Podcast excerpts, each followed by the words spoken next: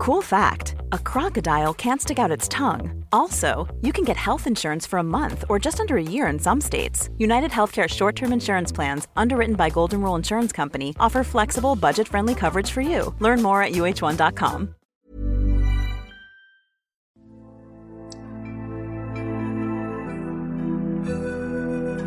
Desde la orilla del océano cósmico, Coffee Break envía su insignificante señal esperando que pueda ser recibida por los cientófilos que pueblan la inmensidad del espacio y el tiempo.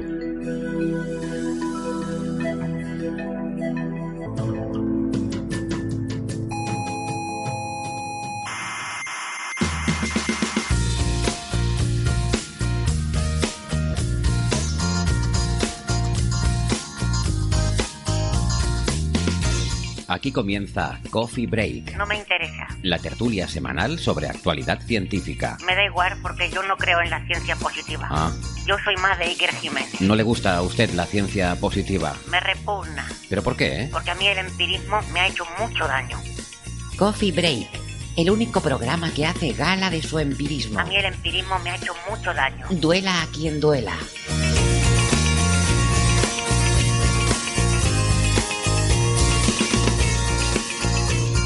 Saludos, criaturas de toda la galaxia.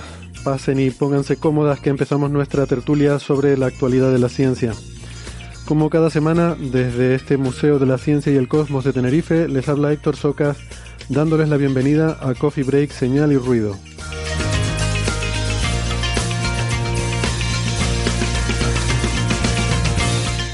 Me temo que no llegan buenas noticias de, de Marte, del frente marciano. La InSight no va a conseguir cumplir su misión por completo. Y una noticia que ha levantado mucho revuelo en la comunidad arqueológica porque un investigador dice haber descifrado una escritura antigua de Persia. Hablaremos un poquito de esta historia y también de Australia y de, y de su historia. Y por último, un nuevo paper dice que el exceso de rayos X observado en estrellas de neutrones podría ser una evidencia de acciones, que es una partícula más allá del modelo estándar y, ojo, un posible candidato a materia oscura.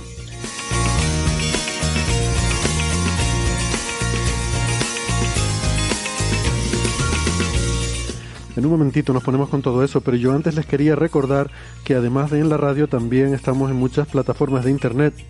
Estamos en Evox, en Spotify, en Google Podcast, en Apple Podcast, en TuneIn y en Lecton.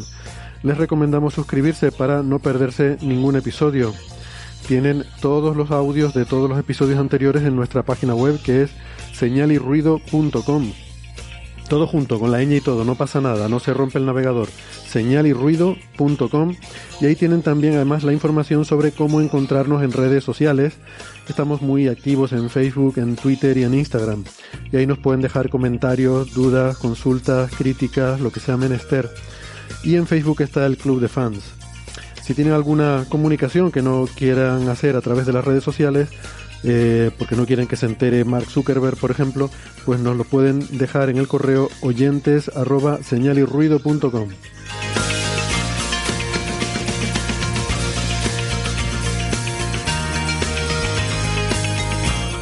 En la radio analógica nos pueden escuchar, si viven en Canarias, en las emisoras Icoden Daute Radio, Radio ECA, Ondas Yaiza y últimamente también en Radio Juventud en Gran Canaria. En Madrid en Onda Pedriza, en Aragón en Ebro FM, en Málaga en Radio Estepona y en Argentina en la FM 99.9 de Mar del Plata y en Radio Voces de La Rioja. En radios online nos pueden escuchar en cienciaes.com, sinradio.es, Onda Bética, Radio Círculo y la emisora de Edimburgo, la Spanish Rock Shot Radio de Edimburgo, Escocia.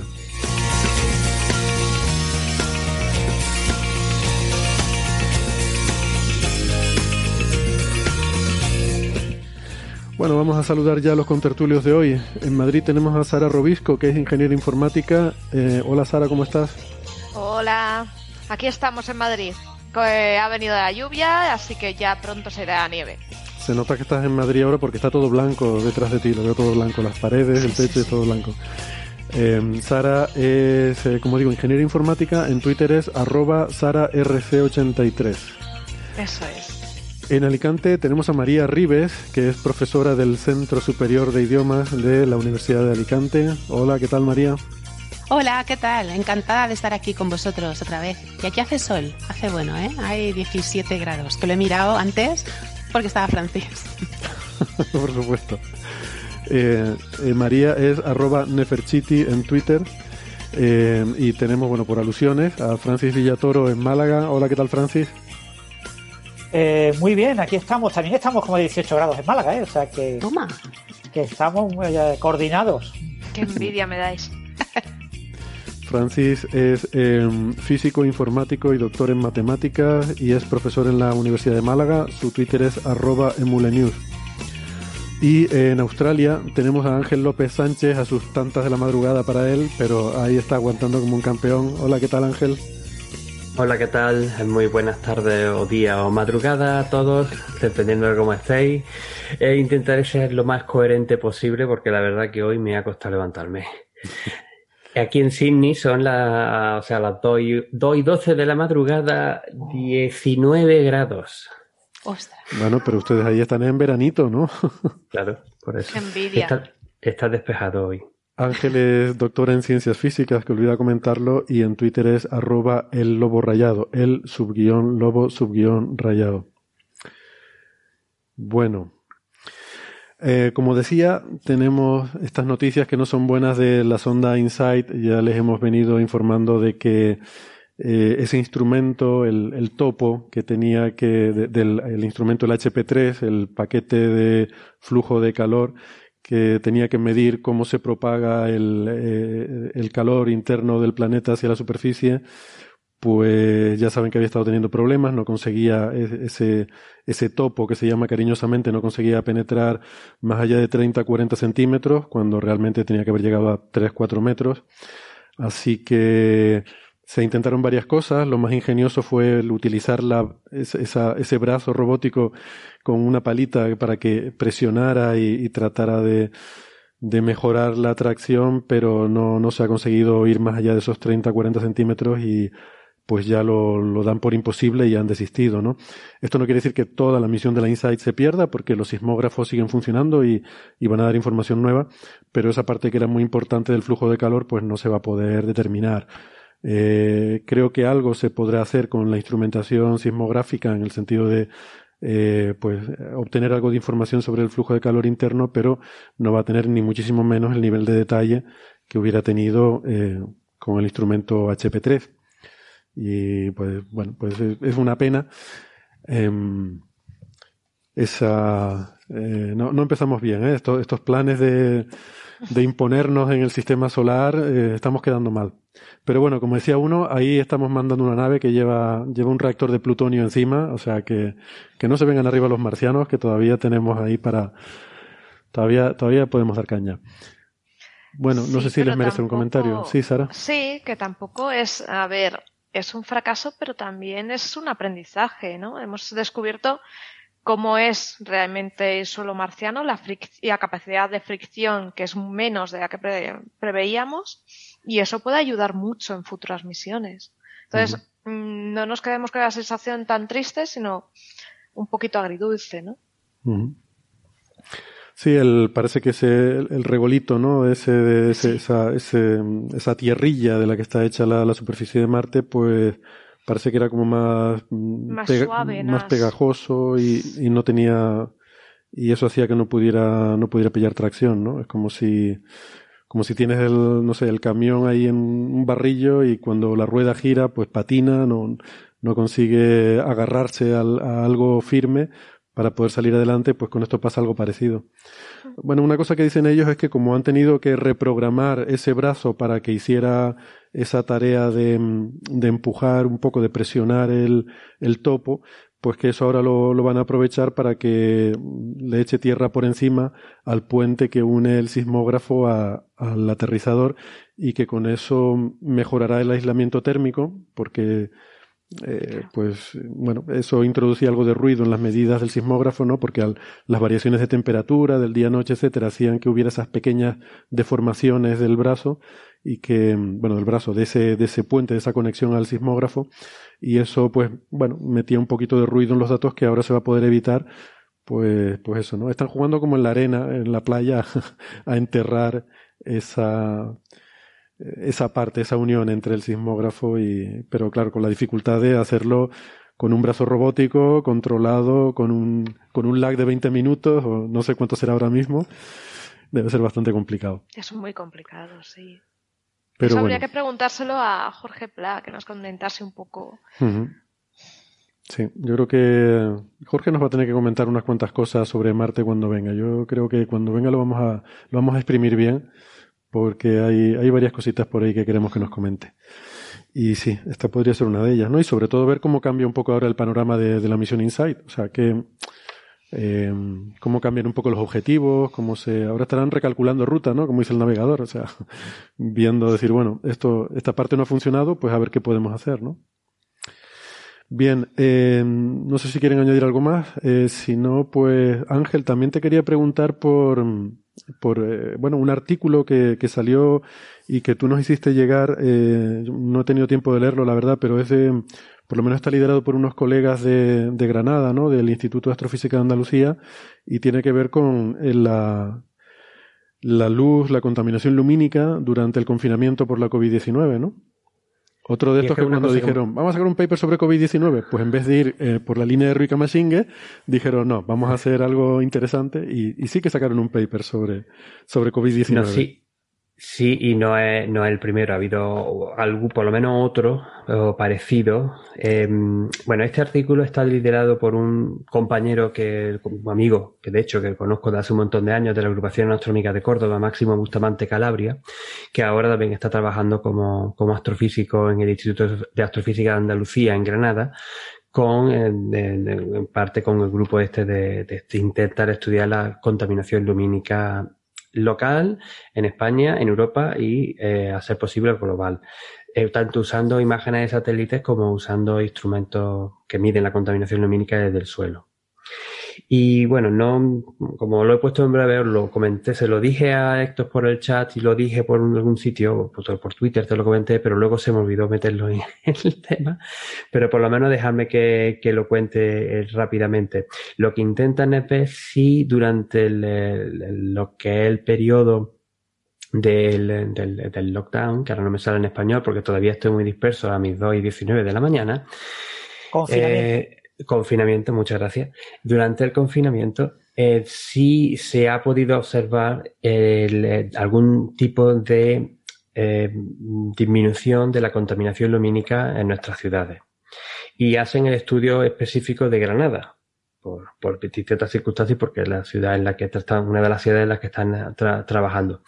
Eh, se sabe, o sea, ya se, había, sacado estudios de que sí había am, habido dismin- disminución tanto del de dióxido de nitrógeno, aerosoles y ruido.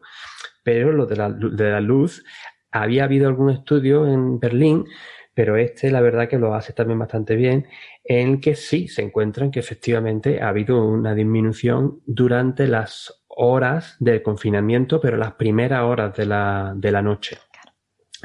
En verdad, esto no lo podían hacer completamente como normalmente lo como normalmente han estado estudiando la contaminación lumínica de las ciudades, que usando imágenes de satélite eh, con un instrumento eh, que está por ahí, SNPP, BIR, DNB. No, no- me he quedado con la sigla exactamente de lo que significa. Pero lo que, eh, desgraciadamente, ese satélite solamente toma las imágenes pasadas ya la medianoche normalmente, no tarde, cuando ya la gente normalmente está en, en la cama. Entonces lo que han tenido que completar es con imágenes, con imágenes, no, con datos in situ desde tierra con fotómetros. Y ahí pues se han llevado la sorpresa de que efectivamente, de que por, de- de- después de medianoche, parece que la disminución de contaminación lumínica no es mucha en el confinamiento con respecto a la época normal, cuando no ha habido confinamiento. Pero sí es bastante durante el durante la época del confinamiento. Y O sea, quiere, quiere decir que es bastante reducción en las horas previas a la medianoche, ¿te he entendido? Sí, claro, porque es la, es la época, es el momento en que la- está más activo, donde la gente está afuera, donde hay más movimiento. Y, y- y eso además está muy unido con lo que, eh, con- con muy, y muy correlacionado con la disminución, y la disminución relativamente grande que se ha observado en algunos sitios, en, el, de, la contaminación ambiente, de la contaminación de aerosoles y la contaminación de los productos químicos pues, que echan los coches, básicamente, ¿no? el momento de transporte de las ciudades que claro, estas partículas son las que crean este halo difuso que de las campanas estas de luz que vemos como contaminación lumínica sobre las ciudades. Entonces es bastante curioso y bastante, bastante llamativo de que se haya podido eh, estudiar y se haya podido analizar esto de esta, de esta manera.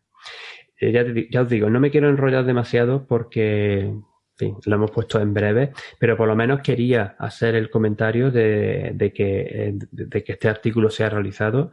Eh, quien también ha participado en, este, en esta investigación, por supuesto, es nuestro compañero Alejandro Sánchez de Miguel, junto con eh, otro, eh, también del Instituto de Física de Andalucía, junto con Jaime Zamorano de la Universidad Complutense de Madrid y unos, y unos cuantos compañeros, unos cuantos autores más. Muy bien.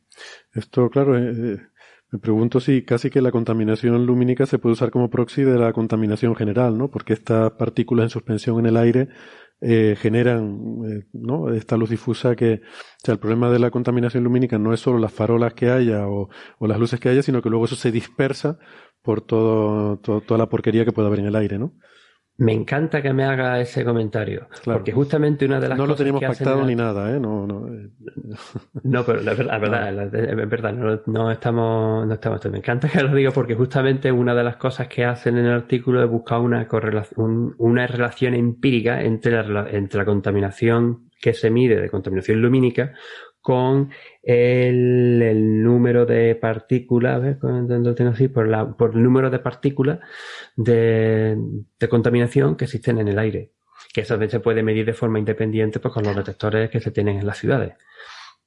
Y aparecen ciertas correlaciones empíricas eh, que además pueden, han, han, podido medirlas en tres bandas distintas. En, Tengo por aquí.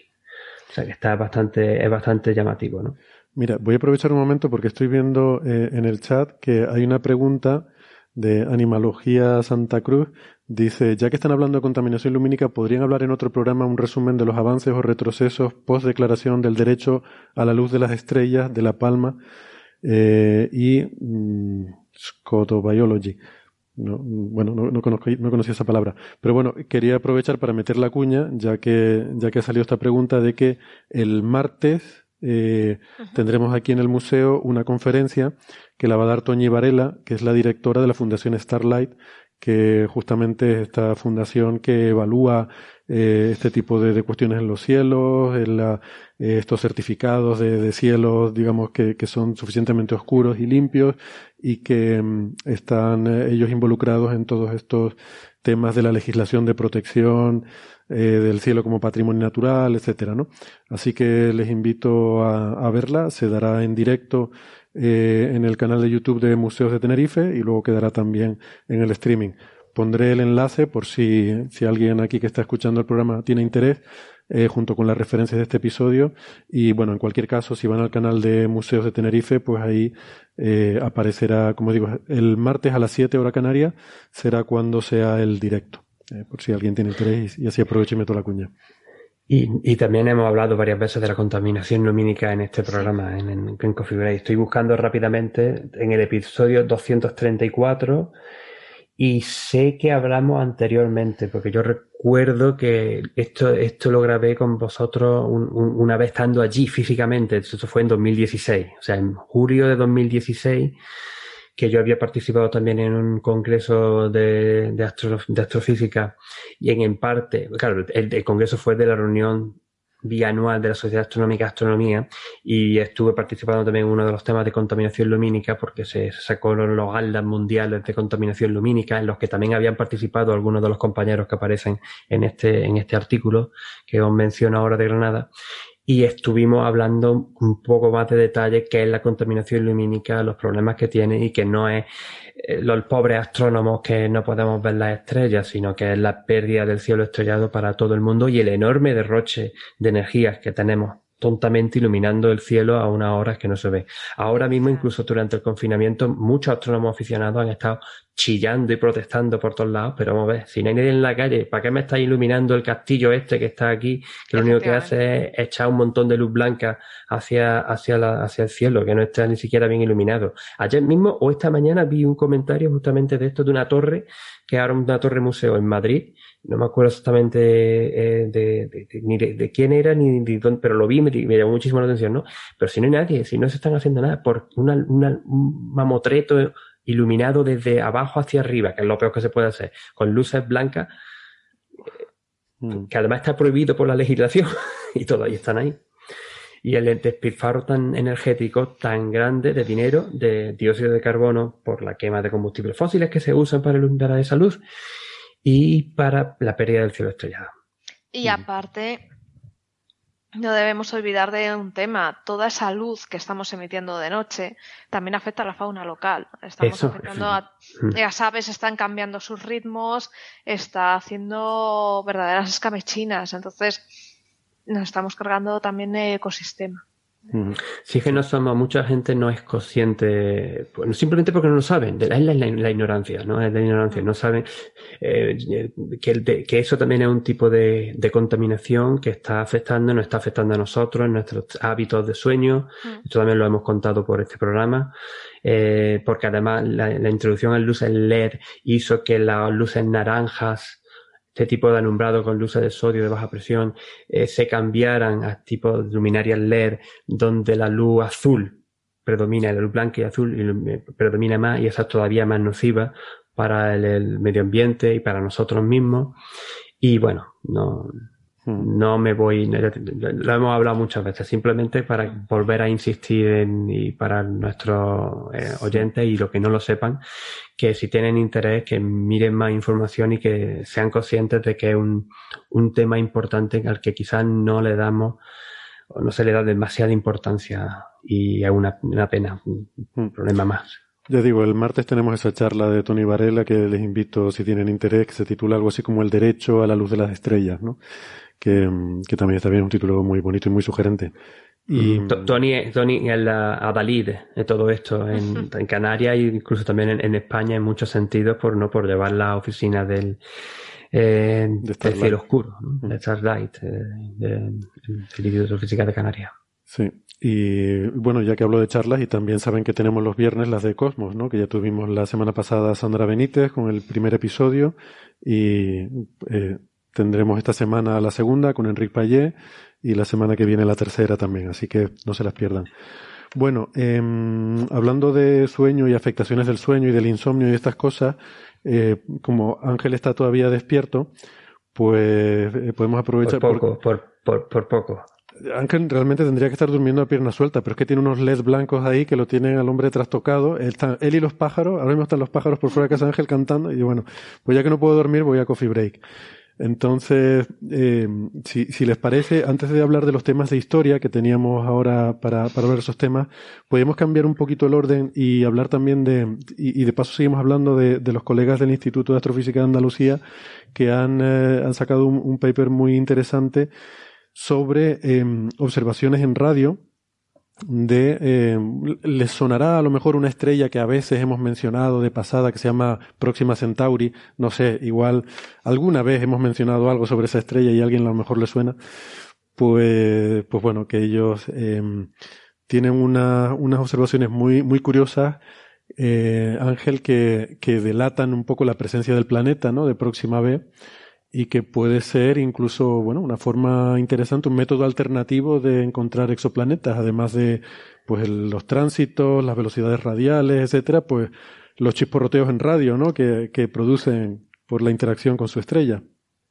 Sí, y la verdad que por eso también me llamó mucho la atención y os lo, lo propuse, eh, porque, bueno, me toca, toca directamente por, me toca a mí directamente, aunque yo no tenga, no haya hecho nada en el artículo, pero me gusta por varios motivos. Motivo número uno, porque de nuevo son compañeros del Instituto de Astrofísica de, Andalucía, en Granada, en este caso liderados por Miguel Pérez Torres, un gran amigo de hace también mucho tiempo, y está José Luis Ortiz, están varios, varios amigos, incluso el director, John Alberti, está por aquí en este artículo. Eso por un lado. Segundo, porque eh, es un tema fascinante, lo, lo, como lo has dicho, ¿no? Estudiar una estrella cercana que conocemos muy bien, Próxima Centauri, en, en radio para ver si podemos detectar en radio este, esto de los exoplanetas, ¿no?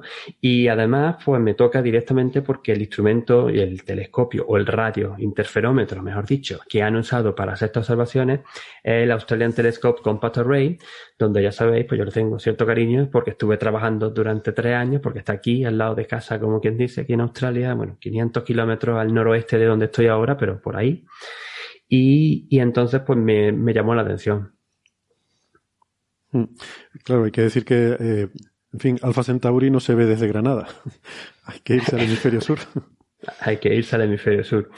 Bueno, pues entonces lo que, lo que estuvieron haciendo fueron usando este radiointerferómetro, que recuerdo, radiointerferómetro simplemente un conjunto de radiotelescopios, en este caso ATCA, el Australian Telescope Compact Array, son seis antenas, seis radiotelescopios parabólicos de 22 metros de tamaño que se pueden configurar a distintas distancias entre ellos. La máxima distancia son 6 kilómetros entre una, entre, entre una antena y la, antena que está suelta. La, la sexta antena está suelta, está suelta, pero las otras 5 se pueden mover y dependiendo del tipo de observación se pueden poner muy compactas o se pueden poner muy lejanas.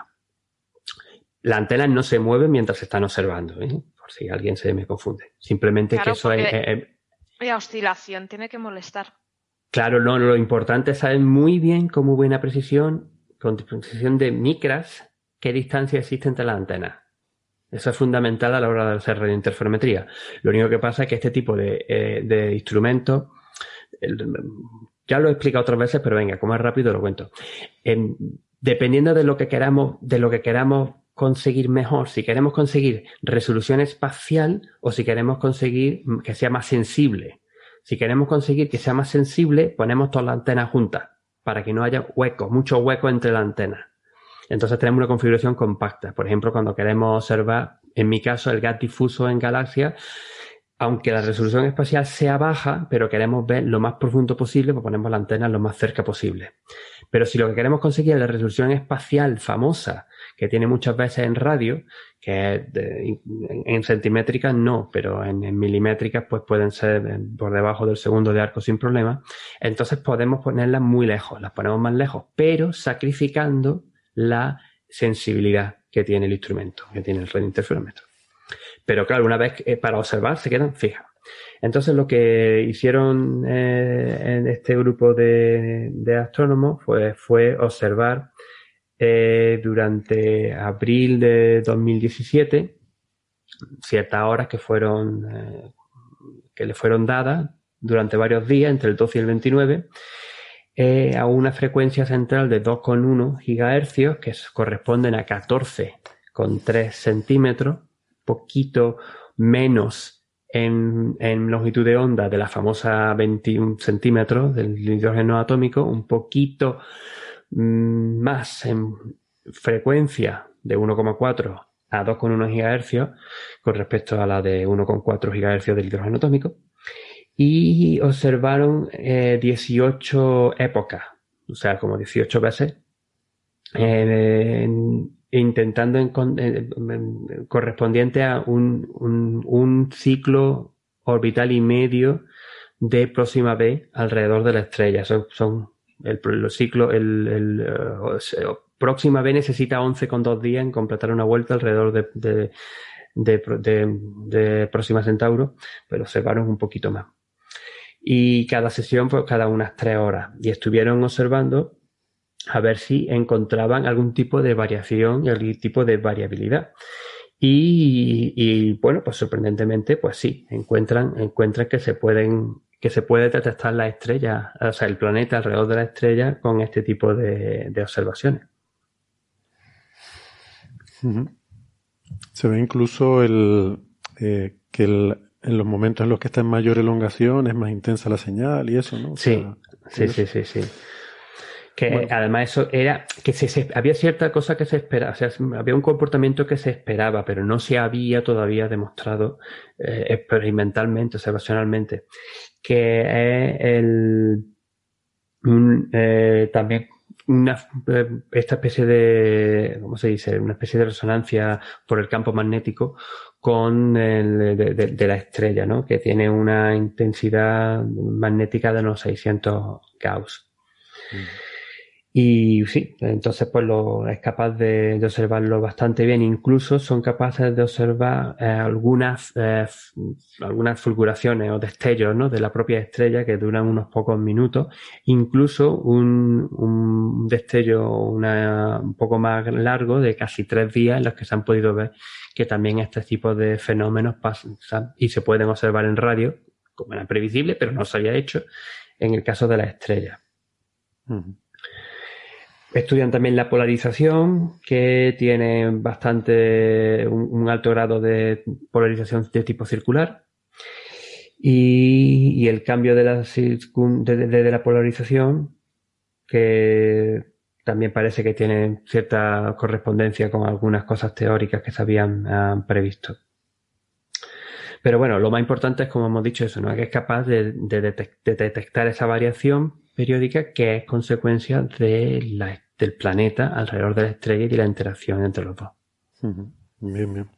Supongo que ese tipo de cosas es lo que estaban eh, observando, la, la, observación principal, cuando se encontró la famosa señal BLC1, esta de el candidato de Breakthrough Listen que hemos estado comentando los días anteriores, ¿no? Eh, creo que estaban haciendo que el programa principal era de, observaciones de, eh, de destellos de radio de Próxima B, perdón, de Próxima Centauri, o sea, creo que buscaban eh, emisiones de radio de la estrella y que, y que sí fue, bueno, como casualmente encontraron esa Pero, pero esa fue con Parks, con el radiotelescopio Parks. Esto es con el Compass Array. Sí.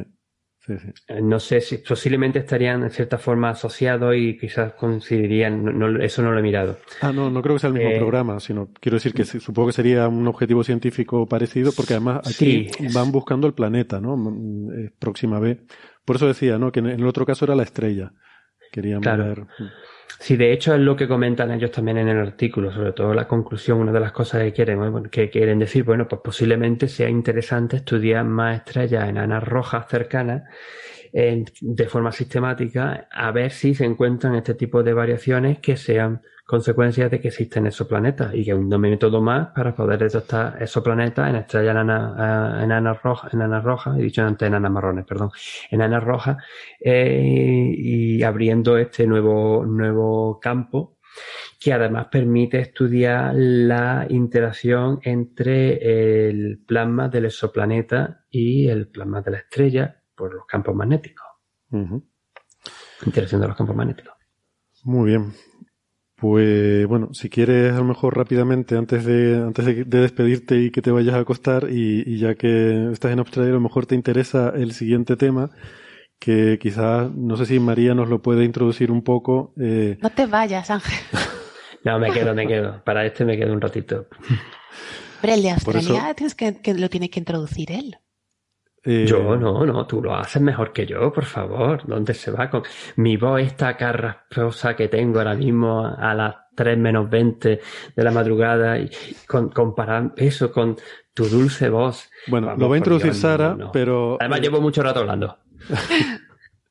Porque además hay una parte en, este tema que vamos a comentar ahora que tiene que ver con Machine Learning, ¿no? Eh, con inteligencia artificial y, y, tiene que ver con un estudio que se está haciendo de los archivos de India que me gustaría que María un poco nos explique estos archivos de India, eh, pues cuál es su relevancia, su relevancia histórica, pero básicamente hay una cantidad enorme ahí de, de información que no se ha podido todavía revisar y que pues estamos buscando ayuda de las máquinas para que para, para, para excavar ahí, ¿no? Entre toda esa información y sacar cosas.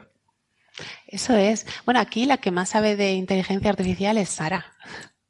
es, es un, un programa programa no. Fíjate, no sé ni introducirlo. Se llama Carabela. Se llama Carabela y es un sistema que está analizando los archivos de Indias, como decía el sector, que eh, recogen pues, los registros de toda la actividad de España con, con, las Américas.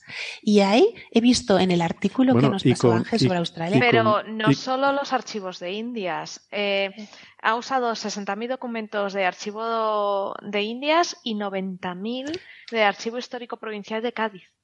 Exacto, son 80 millones de páginas manuscritas. Eso es. Y de, ahí la importancia de, los historiadores, porque aparte de que la caligrafía eh, es diferente, la caligrafía cambia, también cambian las grafías, la forma de escribir los, topónimos y los nombres de lugares. No es lo mismo Castilla ahora, Zaragoza ahora, que en el siglo XVI o en el siglo XVII. Entonces, el sistema este que nos lo va a explicar Sara, lo que hace, eh, busca no, no, no, es un contador de palabras, ¿vale? Ni busca sinónimos. Es como palabras del mismo tópico, pero Sara nos va a explicar cómo funciona y luego yo te cuento el rollo histórico. Sí, la verdad es que es un sistema bastante interesante, pero no solo eh, por cómo lo han por cómo está construido, sino además porque para construirlo eh, ha colaborado no solo una persona que ya lleva tiempo trabajando en patrones, en reconocimiento de patrones, y además eh, un, una persona, un lingüista, ¿no, eh, María? Paleógrafo, sí. Eso es, un paleógrafo. ¿Por qué un paleógrafo? Fácil. Porque nuestro lenguaje, la forma de escribir, varía a lo largo de los siglos. Entonces, necesitamos conocer un poco cómo estas variaciones para que el sistema no se atasque cuando una A pasa de escribirse mm, de una manera a escribirse de otra, ¿no? Entonces, sí que es bueno este tipo de trabajos conjuntos entre multidisciplinares porque con, gracias a, ellos se avanza. De otro modo, nos atascaríamos. Y donde ahora hay una J, pues antes había una X, por ejemplo. Efectivamente. o las Z y las S. Eso es. Es que es. El lenguaje evoluciona y muchas veces no nos damos cuenta. Muchas veces criticamos y decimos, es que eh, últimamente el lenguaje está cambiando mucho porque no, es eh, que los jóvenes, no tienen ni idea de escribir.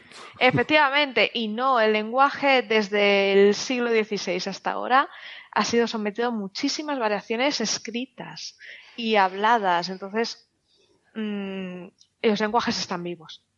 Bueno, las lenguas. Eh, perdón, las lenguas, las lenguas, las lenguas. Sí, sí, sí. Eso es, por eso tenemos que trabajar juntos. Informáticos, matemáticos, ingenieros, historiadores. Y este sistema, el Carabela, le han puesto a buscar en todos estos documentos, le han puesto a buscar Australia, que por eso lo mandó, lo mandó Ángel y tenemos que aprovechar que está aquí. Porque. Lo, lo comentó, yo solo vi en, a través de Twitter, lo había eh, retuiteado el consulado y la embajada de España. sí, porque lo ha desarrollado Acciona. Porque la ha hecho con Acciona, sí. De hecho, nosotros también, cuando digo nosotros aquí me refiero a la Asociación de Españoles, de Científicos Españoles en Australia. Sí. Eh, colaboramos, hemos colaborado también con Acciona en distintos, en distintas cosas, ¿no? En distintos proyectos también de tal. Interesante. Pero vamos a hablar de sus tripas, ¿no? Eh, ¿Os apetece saber cómo? Sí, por favor. Lo que pasa es que, vamos a ver, eh, Acciona no ha hablado, yo he estado buscando documentación para saber un poco más, escarbar sobre cómo lo han hecho. No hay documentación sobre este tipo, pero un poco sabiendo que, eh, que una de las personas es experto en patrones y, y comprendiendo el tema, pues viendo cómo lo que buscaban, creo que lo que han hecho, esto es una suposición, son suposiciones mías, ¿vale? Han hecho un clasificador y como clasificador, ¿vale? El Carabela clasifica, estamos hablando de que hay que reconocer textos, hay que, conocer, eh, que reconocer conceptos en eh, textos digitalizados, manuscritos digitalizados. Y esto es muy interesante, ¿no? ¿Por qué? Porque va reconociendo, va recorriendo esos manuscritos y va cogiendo y buscando letras. Eh, coge una grafía y eh, esa grafía dice esto, ¿qué letra es? Y lo, va clasificando por letras. ¿Cómo lo hace? Muy fácil. Eh, tenemos eh, un texto que es blanco sobre negro para nosotros, porque lo que reconocemos es esa grafía, ese contraste de grafía sobre el fondo. Y de ahí lo obtenemos porque los sistemas de, de Machine Learning, estos sistemas, estas redes que luego nos van a dar información, lo que hacen es que filtran primero.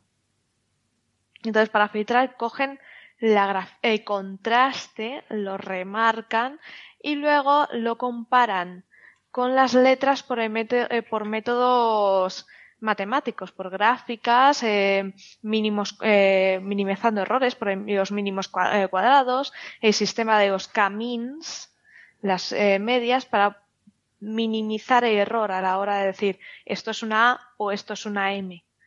¿Por qué? Porque si tú coges una A, yo la puedo escribir de un modo eh, otra persona la puede escribir de otro modo y van a ser siempre diferentes. Una persona escribe más girado, la vamos a encontrar en distintas posiciones, distintos tamaños, pero no pasa nada, porque el sistema lo que va a hacer es las va, va a coger esa letra, la va a meter en un cuadrado para minimizar los bordes, la va a ajustar para que Mm, el modelo con el que ha aprendido y lo que tiene delante coincidan lo máximo posible y luego eh, mediante estos sistemas que comparan las gráficas dan, dando igual el giro si está girada o como esté va a reconocer que eso es una A o es una L por ejemplo entonces, eh, son. Y también distintos tipos de A, como has dicho ahora mismo, que son alógrafos, que no escribimos todos la B de la misma manera. Entonces, que, el sistema lo reconozca es muy importante. Es muy importante y para eso, eso lleva un trabajo muy grande y un conjunto de entrenamiento inmenso, ¿vale?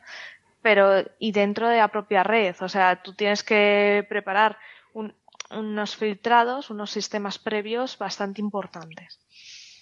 Entonces, la propia red, esa que te va a calcular eh, según está procesando el método de los mínimos cuadráticos, está procesando los camins, todo esto, tu, tu, tu, tu, ella está trabajando para decir, esto es esta letra. Entonces, luego, esto va dentro de un autómata, que esto ya nos gusta mucho, eh, y estos autómatas comienzan por la primera letra, por una primera letra, tu, tu, tu, tu, tu, tu, tu, tu, hasta encontrar un espacio, un signo de puntuación o una cualquier mm, cosa que nos dé una condición de parada. Entonces, estas letras que va recopilando las va guardando en una, en una cadena. Cuando él ha terminado de procesar, ¡pum! ya tenemos un conjunto de letras. Lo que ya no me queda claro es, ¿vale? Ya tienes una cadena de caracteres que tú has obtenido, sabiendo que esto es una A, tal, tal, tal, eh, esto ya lo tienes tú, lo dejas en crudo y continúas, o mediante sistemas de, de comparación, como son enegramas, como son Patrice, tú coges estas cadenas y las comparas con cadenas existentes para ver si la palabra que has reconstruido existe realmente. Eso yo ya no lo sé, pero sospecho que sí, porque han logrado un 83% de precisión, entonces yo supongo que esto sí que lo tienen que hacer. Porque claro, porque tenemos que pensar, son manuscritos. Entonces, eh, y con muchos años, habrá trozos de la palabra que al digitalizar, al recorrer, nos falten. Porque esté dañado por lo que sea. Entonces, yo creo que como medida de ganar precisión debemos que realizar ese siguiente paso. Pero eso son suposiciones, o sea, yo estoy eh, teorizando. ¿Vale? Muy bien, parece muy bien. Eh, son, claro, además documentos que estarán en un estado de conservación, bueno, en fin, bueno, pero que te, de 300, 400, 500 años de edad, estos documentos, o sea que que tiene su dificultad, ¿no? O sea, que es normal que a lo mejor vamos a encontrar manchas, vamos a encontrar arrugas, vamos a encontrar deterioro. Sí. Bueno, y entonces, ¿qué es lo que, qué es lo que se busca aquí? Me- no me enrollo porque es que me parece todo tan bonito. No, es que no lo tienes que explicar, si no nos lo Claro, explicamos. Claro, si claro. no los mastico, si no los digiero, ¿no? Bueno, una vez tenemos todas estas eh, mm, chorros de palabras, esta- estas oraciones, estas frases, ¿qué hacemos? Las guardamos en una base de datos y lo tenemos ya guardadito para qué? Para el postprocesado. ¿Qué postprocesado? Para eh, buscar palabras. Entonces, buscar palabras eh, y aparte eh, no solo busca, que es lo bonito, como ha explicado María antes muy bien, eh, va por sinónimos, por comparaciones, por entonces si nosotros buscamos, eh, han montado el sistema también que si nosotros buscamos eh, barco, nos va a devolver barco, carabela, eh, buque, bergantín, todos los sinónimos que pueda encontrar. Para eso tenemos que tener un corpus muy grande de sinónimos. Y eso se parece un poco a lo que hacemos en, en lingüística computacional, que es el topic modeling, así tomado del inglés, que no es realmente un campo semántico, sino palabras que están relacionadas, que unas se refieren a otras, y hay que tener un corpus anotado, como Eso dice es. Sara, para que las pueda, pueda encontrar las referencias. Eso es. Y teniendo esto, ya podemos empezar a jugar. ¿Y han jugado? Ya han jugado, hemos jugado. Chan, chan, chan, chan.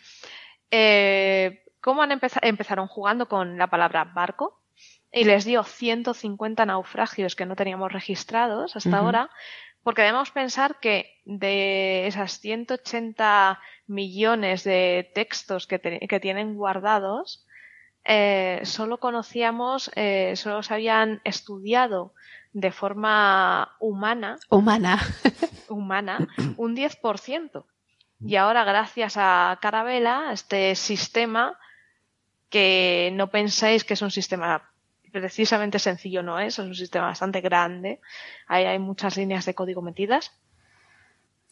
¿Por qué? Salió Porque el- nos está dando cosas que no hemos conocido hasta ahora, como esos 150 eh, naufragios o lo que va a contar mm, María o Ángela a continuación. Estaba el María, Titanic María, ahí María, entre María. esos 150. No, fue. Claro, porque Bueno. un humano no tiene tanta capacidad para, para capacidad. asimilar tantos datos como, como el sistema. Claro. Bueno, ¿Cuál es la y todo esto, Ángel, interesa? Ángel se está preguntando, ¿y todo esto qué tiene que ver con Australia y conmigo que me quiero ir a acostar? No, no, Claro, no. yo estoy- no, to- Yo estoy todo un lo- poco haciendo el tema de la ficha técnica y las la ficha técnica y estoy esperando a que, a que vosotros disparéis. No, pero Así que- yo, yo me he quedado simplemente eh, anonadado porque no había visto, había leído lo de Carabela, había hecho así un poco, poco tal, pero claro, ahora te estoy escuchando y estoy entendiendo un poco mejor todos los entresijos que hay de, to- de, de- de- de y todo eso. Y claro, y, y hay cosas que sí que se me ocurrían, ¿no? Por supuesto, está el, el papel, eh, hay que arreglarlo, reconocer la letra, cambiar de grafía de, de distintas, o sea, vale, pero claro, los detalles, así como tú lo has estado contando ahora, Sara, la verdad que te lo agradezco mucho. Bueno, Ángel, cuéntanos qué palabra han encontrado ahí por qué te ha interesado. Hombre, por, por Australia, ¿no? Era la clave, ¿no? La palabra clave que han estado buscando. Espérate no, que lo tenía no han buscado Australia, han buscado Austral. Austral, Austral, Austral. Que Austral, Austral. claro, se refiere al hemisferio austral, pensando en, claro, mm, debemos pensar que viajamos, eh, los españoles sobre todo, todo va sobre ese hemisferio, eh, eh, Latinoamérica, todo el hemisferio sur, ¿no? Entonces dijeron, vamos a ver eh, hemisferio austral, vamos a ver qué más hemos encontrado, ¿no? Que no hayamos podido analizar los humanos. Bueno, lo que decía Ángel en su mensaje. Ángel, que ¿quién ha descubierto Australia? Eh, los españoles, pero eso, Eso se decía siempre, ¿verdad? Siempre se ha dicho, ¿no? Que desde el siglo XVI, XVII los españoles andan navegando por ahí. Lo que pasa Sí. es que, que bueno, que, que fue James Cook quien reclamó Australia. Eh, fue- Vamos a ver cómo podemos poner esto en perspectiva, que yo no me despiste demasiado, porque estamos hablando de los primeros viajes de descubrimiento del, eh, del Pacífico Sur, en esta zona, en el sur de sur, este de Asia, pero en el hemisferio sur, eh, enorme cantidad de agua, siempre se tenía un indicio, la verdad que históricamente no sé por qué, de que existía una tierra por ahí perdida. Ya sé la- por qué. La Terra Australis incógnita. Esa, la Tierra Austral incógnita. ¿Pero por qué? ¿Por qué se, se tenía ese indicio? ya Aristóteles y Ptolomeo, Ptolomeo en el siglo I, habían, Aristóteles había propuesto que tenía que haber una masa de tierra Cierto. ahí abajo para compensar lo que llamaban los griegos la, la ecúmene, el, el Sí. ecúmeno, que es la parte de la tierra habitada por los humanos. De ahí viene lo de ecuménico que ha tomado la Iglesia para sus concilios universales de todos los reinos de la, de la cristiandad. O sea que ya desde antiguo Pero el argumento es buenísimo. O sea, tiene que haber una tierra al sur para compensar la tierra Sí. que hay al norte. Sí, sí, sí, donde... sí. Ahora, Sí, ahora sí. cuando lo ha dicho ella me he acordado yo de, es verdad, era, esa era una razón que viene de lejos, es verdad. Pero es que eh, no, hay veces que pueden pensar, se sabía de alguna manera que existía porque tal, o es simplemente por una elucubración o por un pensamiento lógico. Pero lo que es seguro es que estamos hablando en una época que es la época de los grandes descubrimientos, eh, la conquista de, de América, la, la- la navegación, la primera gran circunnavegación de la Tierra, eh, que se ha hecho justamente el año pasado, se hizo los, los 500 años.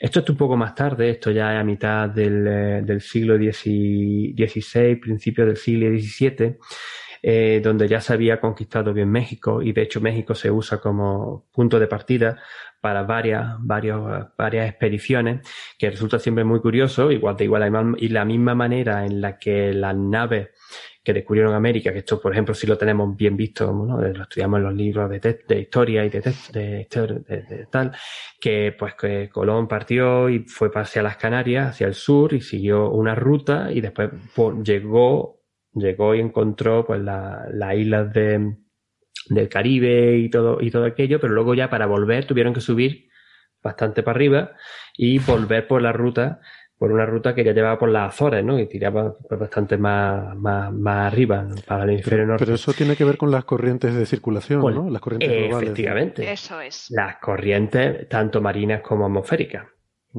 En, en cierta manera. Pues lo mismo pasa con, el, eh, con la exploración del Pacífico Sur y del Pacífico Norte, pero sobre todo estamos hablando del Pacífico Sur, porque los barcos partían de México, pero se iban por la costa eh, occidental, espérate que lo diga bien, o la costa occidental, la costa del oeste de, de América. Cuando digo América me refiero al continente entero. Llegaban pues hasta la altura de Perú o por ahí, sí, de Lima, y de ahí ya se metían a lo loco, en mitad del Pacífico, en tierra de nadie, en- loco. hasta que encontraban cosas. Encontraban cosas, entonces, por ejemplo, pues llegaron a, a la isla Salomón, eh, la Vanuatu, que fue la que se llamó como eh, Austra- Austra- espérate que lo tengo por aquí, que marca un poco. La Australia es así un poco raro, es la Australialía del Espíritu Santo o algo de eso. ¿Dónde está? Leche, no te he perdido, he perdido la referencia. De todas formas, la, la circunnavegación de, de Magallanes, ¿no? Eh, no sé si era todavía Magallanes o ya era Elcano, que llegaron bastante cerca de Australia, esas Y, sí, eh, sí. un poquito al norte, vamos, pero, pero no muy lejos, ¿no? Pero no muy lejos, pero, pero estoy, lo que estoy, estoy contando estos, estos grandes, estos viajes donde, por donde se cree que por ahí es por donde se tuvo que, que ocurrir, fue en par- particularmente en la expedición de, eh, que era Quirós y Torres. Y Baez de de hecho, Torres y Quirós. Baez de Torres y Quirós, eso es. o sea, es que iban, primero iban conjuntos, pero luego cuando llegaron a la, estos fueron los que descubrieron la isla, la, la isla de Vanuatu, y ahí pasó algo entre ellos, porque eran varios barcos, no eran solamente uno, y uno de ellos pues directamente tiró para las Filipinas, para Guam y para las Filipinas, el de, el de Quirós, pero Torres se desvió y llegó a la puntita norte de Australia, la puntita nororiental de Australia. Y de hecho, el estrecho que separa la punta más occidental, perdón, la punta más oriental de Australia, de Nor Australia, con Nueva Guinea se llama Estrecho de Torres, porque lo descubrió Torres en 1608, 1605, 1606. 1606. Yo, tengo- ya- ya- yo no soy historiador, Estoy estoy- estoy- Bueno. pero lo Y se, y se llama de. Torres, no de Towers. No, no, no, no, no, se llama de Torres, de, Torres. Y ya también existía la idea de que no solamente Australia había sido divisada en esta expedición, de hecho se tuvo que haber divisado porque pasaron el estrecho y sabían que había una tierra ahí, sino que habían encontrado también incluso otra, otra isla en el Pacífico y esto es una historia que a veces la cuento. Yo no soy historiador y no me lo sé en detalle. De verdad que me encantaría alguna vez mirármelo y, saberlo y decirlo con, con, con, rotundidad, por lo menos con conocimiento de causa. Pero según tengo entendido es que, claro, se encontraban islas, se encontraban islotes, se encontraban cosas, pero se nos perdían. Porque el Pacífico es muy grande. En esta época podíamos calcular más o menos bien la latitud, pero la longitud no había manera de saber dónde estaban no, y la longitud. un error muy grande. Y, la longitud también de este programa, a veces también es imposible darse cuenta de, cómo se nos va yendo, ¿no? Así que vamos a parar, a hacer una pausita y aprovechamos para despedirnos de los amigos que nos están escuchando por la radio. Em, ahora vamos a retomar un poco la conversación y ver qué tiene que ver esto que estamos contando de la historia esta con Carabela y el sistema de procesamiento y con el nombre de, de, Australia. Con el nombre de Australia y con esos 80 millones de documentos que hay en esos archivos que se han estado revisando con este sistema automático. Eh, eso será la vuelta en la versión extendida. Si nos están escuchando en la radio, nos despedimos hasta la semana que viene, pero si quieren enterarse de estos detalles, pues les invitamos a que escuchen en la, en la versión en Internet esa, esa versión extendida. Eh, y si, si están ya en Internet, no toquen nada, que ya volvemos. Venga, hasta ahora. chao. chao.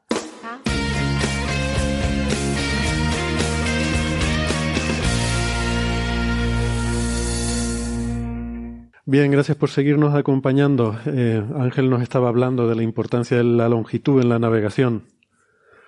Sí, no, porque lo hemos, hemos comentado muchas veces que es fácil calcular la, latitud, porque simplemente en el hemisferio norte apunta la estrella polar y ya está, ya lo, está la latitud. Coges cualquier sextante o un astrolabio y mira y ya está, es fácil. Y en el hemisferio sur también se puede determinar de distintas maneras, no hay ninguna estrella brillante, pero bueno, usando la Cruz del Sur, eh, los punteros que son Alfa y Beta Centauro y alguna otra, y simplemente pues las estrellas que están cercanas se pueden ver a simple vista. No son, no son la estrella polar, no son tan brillantes, pero se pueden ver por dónde están. Entonces tiene una idea de por dónde está, de latitud. Pero la longitud en la Tierra es bastante quisquillosa. Porque claro, tienes que tener una referencia con respecto a un meridiano central. Ahora tenemos el meridiano de Greenwich, en otro tiempo hubo otras cosas. Y tienes que saber pues cuánto te han movido en, longitud, ¿no?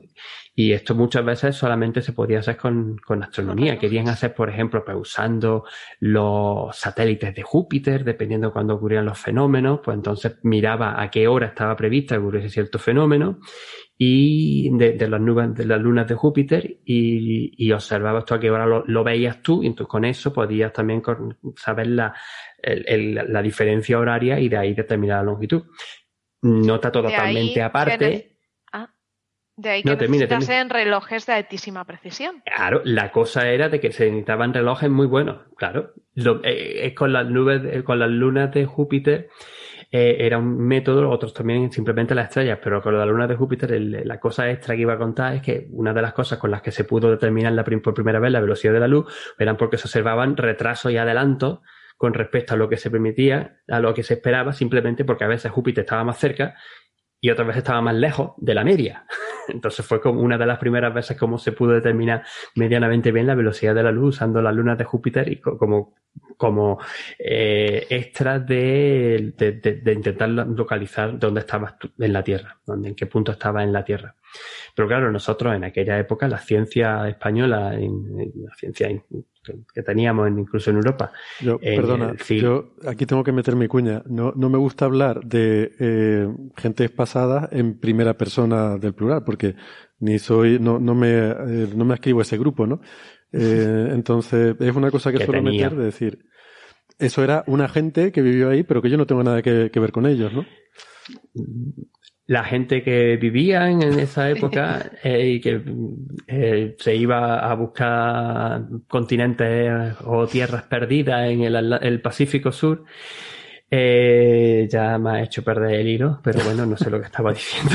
No, estabas diciendo que, Que la mm, que, no era muy que- buena. que no teníamos, bueno, que no teníamos, no teníamos instrumentos, teníamos instru- algunos instrumentos básicos, pero no- no teníamos instrumentos de precisión para saber dónde estábamos. Y, es una de las cosas en las que siempre se, eh, se, se ha comentado, ¿no? De que eh, quizá muchas muchas islas y muchos sitios del Pacífico Sur se llegó también primero por los, los, los- los españoles, pero luego perdíamos la isla porque no sabíamos dónde estábamos. No sabía exactamente bien en qué longitud estaba. Y muchas de ellas, algunas veces, como era una cosa tan importante, esto eran secretos de Estado. Eran cosas que, expediciones con mucho secretismo, porque esto es la conquista de nuevas tierras, de nuevas rutas, eh, de comercio, de, que esto es básico de la historia de la humanidad en muchos sentidos. Y entonces, claro, es la, la importancia de saber dónde están estos nuevos, estas tierras que, ti- que tienes por ahí. Entonces, la, Esto, esto, Ángel, yo- es- es más sencillo que eso, es falta de interés. ¿Tú no, tú no conoces españoles por ahí, por el mundo, que van a cualquier sitio y los ves siempre todos amargados. Es que aquí no hay jamón serrano, es que aquí no hay tortilla, Ya. es que aquí no hay no Sí, sí, sé sí, qué. perdona, perdona. Pues eso pasó lo mismo. De eso Los siento llegaron a, muchísimo. llegaron a la Polinesia, Australia y tal, aquí no hay jamón serrano, había aquí no hay jamón. tortilla, aquí no hay Pero tal, si y se fueron. él- se al- fueron. Yo, se yo fueron. Lo he escuchado, lo he escuchado y lo he leído en un par de sitios, no tengo la referencia ahora, posiblemente en este libro que ahora os voy a enseñar venga también, pero según tengo entendido, en verdad los españoles llegaron, vieron, vi- o sea, vieron, vieron los españoles de aquella época, en estos viajes se vio Australia. Pero no llamó la atención, dijo, aquí en estas tierras no, tenemos las Filipinas, Que no hay hay un tortilla, montón, que ¿no? no hay- aquí no, y, y dijeron, pasamos por un tubo, básicamente, ¿no? Cosa Yo creo que realmente llegarían. A lo mejor pusieron un pie, pero vieron bichos tan venenosos y tan terribles que dijeron, vámonos, vámonos de aquí.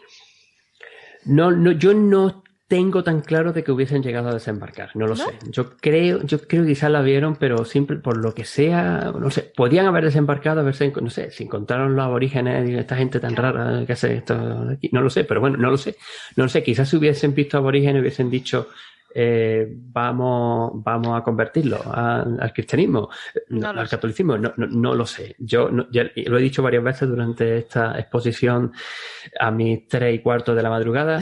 Yo no soy historiador, yo soy astrofísico, pero los temas de historia me- mucho me, me Quizá iban apasionan. buscando algún tipo de materias primas y no, no las encontraron a simple vista, dijeron ahí no. Lo que, No lo lo que sí que parece, parece que cada vez más claro es eso, ¿no? Que en verdad se llegó y algo se sabía.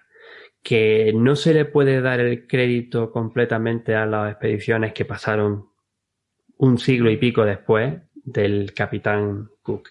Y si queréis, bueno, yo antes, antes de, que- de eso, pues digo, por ejemplo, solo está enseñando durante, durante el pequeño descanso que hemos tenido este libro de Miriam Stensen, que justamente es una de las autoras de otras investigaciones sobre el descubrimiento de Australia y los viajes, por ejemplo, de Matthew Flinders, que fue un descubridor muy importante aquí en Australia.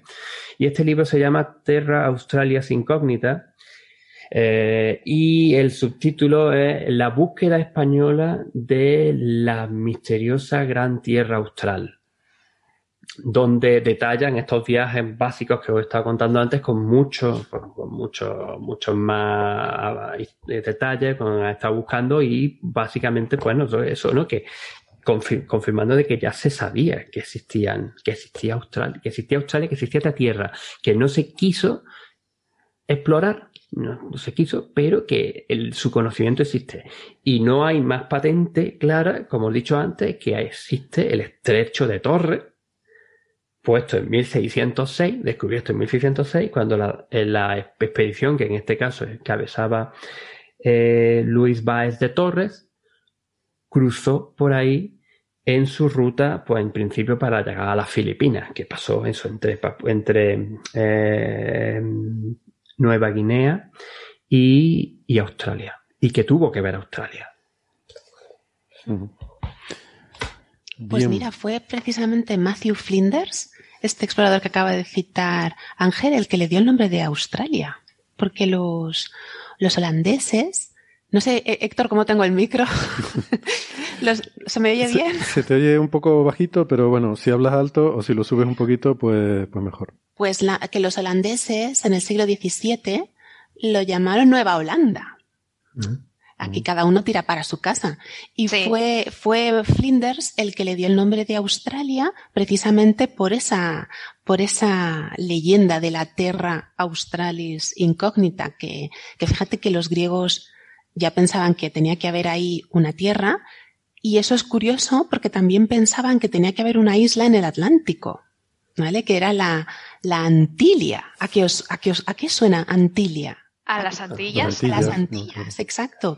Porque en un, en un mapa del, yo creo que es del siglo XV, Toscanelli, creo que se llama Paolo Toscanelli, él dibujó esta enorme isla o continente en medio del Atlántico y tuvo mucha divulgación ese mapa. Es posible que llegara a manos de Colón. O sea que ya los griegos ya sabían que tenía que haber territorios por ahí. O, la, o la Atlántida, la famosa Atlántida de, de Platón, vamos, que se menciona por primera vez en el Timeo de Platón, y todo tiene que ver con Atlas, ¿eh? Antilia. Atlas. Atlas, Atlántida, al Atlas, la cordillera de, de, África. Del, norte de, África. Mm. A mí me resulta súper llamativo, voy a hacer otro pequeño paréntesis, ¿no? Que estamos hablando, remontándonos a los griegos, y esto damos hechos supuestos desde esta época de que la Tierra es redonda. Claro, claro. Sí, sí. Solamente ese era el comentario. A ver, justo la, charla sobre el episodio 1 de Cosmos que tuvimos la semana pasada, ahí Sandra eh, pues analizaba ¿no? la parte de Cosmos en la que hablaba del experimento de Eratóstenes para medir la circunferencia de la Tierra. O sea, que no es que, no, no, solo saber que es redonda, sino cuánto medía. O sea, un conocimiento cuantitativo, ¿no? Eh, era Tóstenes, o sea que, como siempre digo, era, era un poco Tóstenes, pero, pero a ver. Sabía que ibas a decir algo así. Era Tóstenes. Es que me da, me da, un poco de pena que se va a quedar con ese San Benito el hombre, pero era un genio. Bueno. Fíjate, eh, fíjate que justamente, ahora que lo menciona, otro pequeño, esta historia un medio personal, pero pues, cómo el, los reyes le han traído a mi hijo el cosmos original edición especial de Blu-ray, bla, bla, bla. Porque le hemos visto, me he visto cosas de aquí y allí y el Cosmos del último, el de Nate de Grace Tyson, lo habíamos visto y le gusta. Pero digo, Luz, tienes que ver este, hay que ver este. Y vimos el primer capítulo, hemos visto ya varios, pero ese en particular, cuando le estuvimos con, le estuve contando, digo, oh. te voy a dar lo que va a hacer, ¿no? Le descubrí como Eratóstenes fue capaz de, de ver fácil, de calcular en aquella época el tamaño de la Tierra. Mm. Y se quedó. Y es un, es un niño de 7, 8 años, con lo que digo que este tipo de documentales, este tipo de em, vídeos, este tipo de material es muy idóneo para esta edad ya también. ¿eh? Mm. Yo puedo ser un friki, yo lo vi en aquella época, cuando yo tenía esa edad, ya lo había visto y me salía los capítulos casi de memoria. Pero claro, para las nuevas generaciones, a pesar de que haya pasado tanto tiempo y con la nostalgia y la tristeza, en cierta forma, de verdad, estar tan lejos de Tenerife y de no poder disfrutar de esa fantástica exposición que me encantaría ver. Pues. Bueno, pero las charlas sí están en YouTube, ¿eh? Y sí, sí, se pueden, sí se pueden ver. Bueno, vamos a volver entonces al tema que nos estamos dispersando mucho y toda esta historia de Australia tiene que ver con el, el software este Carabela y el análisis computerizado de estos archivos de India y, y de los documentos de Cádiz. Eh, porque de ahí, bueno, se sacan indicios, ¿no? Sospechas de que efectivamente se hablaba en esos documentos de esta gran tierra del sur, ¿no? Bueno, precisamente gracias a este, a este sistema se han encontrado documentos que eh, especifican que fue Torres y Quirós el que el primero que, que llegó a esas tierras, como decían Sara y Ángel, porque eso era una cosa que se decía, que siempre se había dicho. Los españoles y los portugueses estuvieron allí, pues como ha dicho Ángel, pasando a, a las Filipinas. Y como esos archivos son tantos millones de páginas manuscritas, un humano no puede abarcar el análisis de todos esos datos. Entonces el sistema ha ido, ha ido buscando la palabra austral, que es del, del latín australis, del, del sur, y ha encontrado los papeles exactos donde se afirma que en 1606 estuvieron allí. De hecho, hay testimonio de un, de un jesuita. Jesuita. Así es. Por eso es una manera de este análisis computacional cuantitativo puede eh, probar cosas que se dicen, que se saben, que se intuyen, pero ahí se tiene. Pero no había pruebas. el, valor histórico, desde luego, es, maravilloso. Haber encontrado eh, esa referencia en esta gran cantidad de manuscritos y, de códigos que existen por ahí y lo que abre, ¿no? Para otros descubrimientos futuros, ¿no? mucho trabajo ahí. Es que pens pensemos que hay muy poquito explorado eh, de ese archivo, entonces, y muy poquito analizado. Y podemos encontrar grandes joyas. Yo creo que esto abre las puertas a, una a investigaciones muy interesantes. Lo siguiente será buscar tortilla, a ver realmente cuál fue el descubrimiento original. Y lo más Cebolla. importante, ¿Cebolla o si no iba cebolla? con cebolla o sin cebolla. Eso, eso. ¿Cuál fue la original, no? Está claro que la de A papas ver, tiene que haber sido aquella época- de aquella, época todavía no existía la tortilla de patata. Callaros ya. Con la tortilla. La tortilla. No lo sabemos, es que no lo sabemos, Ángel. O sea, ¿Quién hizo que la tortilla primigenia? La tortilla primigenia, exacto. ¿Qué, qué fue El- primero? el huevo o la gallina, no te tortilla? Eh, yo quería aclarar con estas cosas cuando se discute de que si quién descubrió esto o aquello, si fueron los portugueses, los holandeses, los españoles, los italianos, tal. eh, pues a veces se, se argumenta, se contraargumenta que toda esa discusión es absurda porque ese descubrimiento ya lo habían hecho otros seres humanos muchos siglos antes, ¿no? Los, Claro. los, Sí, los sí, sí. indígenas que hubiera allí, los aborígenes y tal. Pero yo quiero aclarar que no es ninguna tontería porque el verbo descubrir tiene un complemento directo, que es lo que se descubre, pero tiene un sujeto. Es decir, Claro. una cultura descubre algo que es nuevo para esa cultura. Y ahora, hoy en día a lo mejor nos cuesta más verlo porque hay una cultura global, o sea, el conocimiento, o sea, una cultura es una colección de conocimiento compartida por mucha gente. Y hoy en día toda la especie humana comparte el conocimiento. Si se descubre algo, pues inmediatamente ese conocimiento está accesible a toda la especie humana, pero antes no era así. Antes había diferentes civilizaciones que eran culturas aisladas. Entonces una cultura descubría algo para esa cultura que era un descubrimiento, era nuevo para ellos, ¿no? Entonces había una cultura europea y no sé, y, y, y- y más, mm, pero estos países, yo que sé, España, Inglaterra, Holanda, Portugal, compartían una cultura común que era diferente de la cultura de los aborígenes australianos. Entonces, claro, Claro. esos aborígenes podían conocer Australia desde hace mil años, pero esos europeos no la conocían y entonces la descubrieron, ¿no? Eh, es como si dice, eh, descubrimos la física cuántica y alguien dice, sí, pero es que en próxima B hay una civilización que ya hace mil años que conoce la física cuántica, usted no ha descubierto nada. Dice, bueno, pues que somos culturas diferentes. Nuestra Claro. cultura ha descubierto en este siglo la física cuántica, ¿no? Eh, y nada, es mi forma de ver este asunto, así que sí me parece relevante el saber quién llegó primero, pero no basta con llegar, o sea, yo creo que descubrir eh, también no basta ni con decir yo creo que hay una tierra porque pff, me tomé unas cervezas y creo que hay una tierra o tiene que compensar otra tierra que hay no sé dónde, basado en cualquier argumento un poco absurdo, ni tampoco llegar y pasar por Oye, me has allí. llamado absurdo a mi Aristóteles. Perdón, No, pero pero, entiende- tiene no, pero mucha- que cuando hay un montón de gente diciendo cualquier cosa y la contraria, pues está claro que van a, van a acertar con algo, pero eso no quiere decir que haya una, que, que, que esa propuesta esté fundamentada en nada serio, ¿no? Y por otra parte, Que el que haya, descubrir, dar que a haya- conocer, vas a decir. ¿cómo, perdona? Nada, nada, sigue, sigue. Que te he interrumpido yo, perdón. No, perdón, es que no entendí lo que habías dicho, pero bueno. Que ibas a decir que, el, que descubrir no solamente verlo. Sí, sí, no es solamente verlo, ¿no? También es entender qué es lo que, o sea, si pasas por un sitio y piensas que es un islote, pero realmente aquello era un continente, pues tampoco has descubierto gran cosa. Mm, Claro. Puedes haber sido a lo mejor el primero en llegar allí, pues sí, puede tener su interés, pero entiendo que descubrir abarca, implica también un poco entender mm, eh, el contexto de, de lo que has encontrado, ¿no? No solamente decir he encontrado aquí algo, pero bueno. Pues sí, me parece fin. muy bien. Bien, pues ya está. Yo, no, yo lo, lo que creo que, y sobre todo conectándolo un poco con los tiempos en los que vivimos, que cada vez más importante saber de dónde venimos y la historia que nos ha llevado hasta aquí. Eso Porque es. luego muchas cosas se intentan cambiar un poco o vemos cosas que han pasado en el pasado que podemos intentar, de las que podemos aprender para, para hacerlo mejor en el presente y Eso dirigirnos es. mejor hacia Pues el sí. futuro. Mm. Ya sabéis, si descubrimos algo, no llevéis especies de ningún sitio. No hagáis como pasó en Australia con los conejos. Bueno. Bien, pues nada, siguiente tema.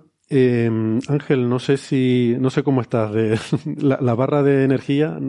Deberíamos ponerla en el? Zoom también.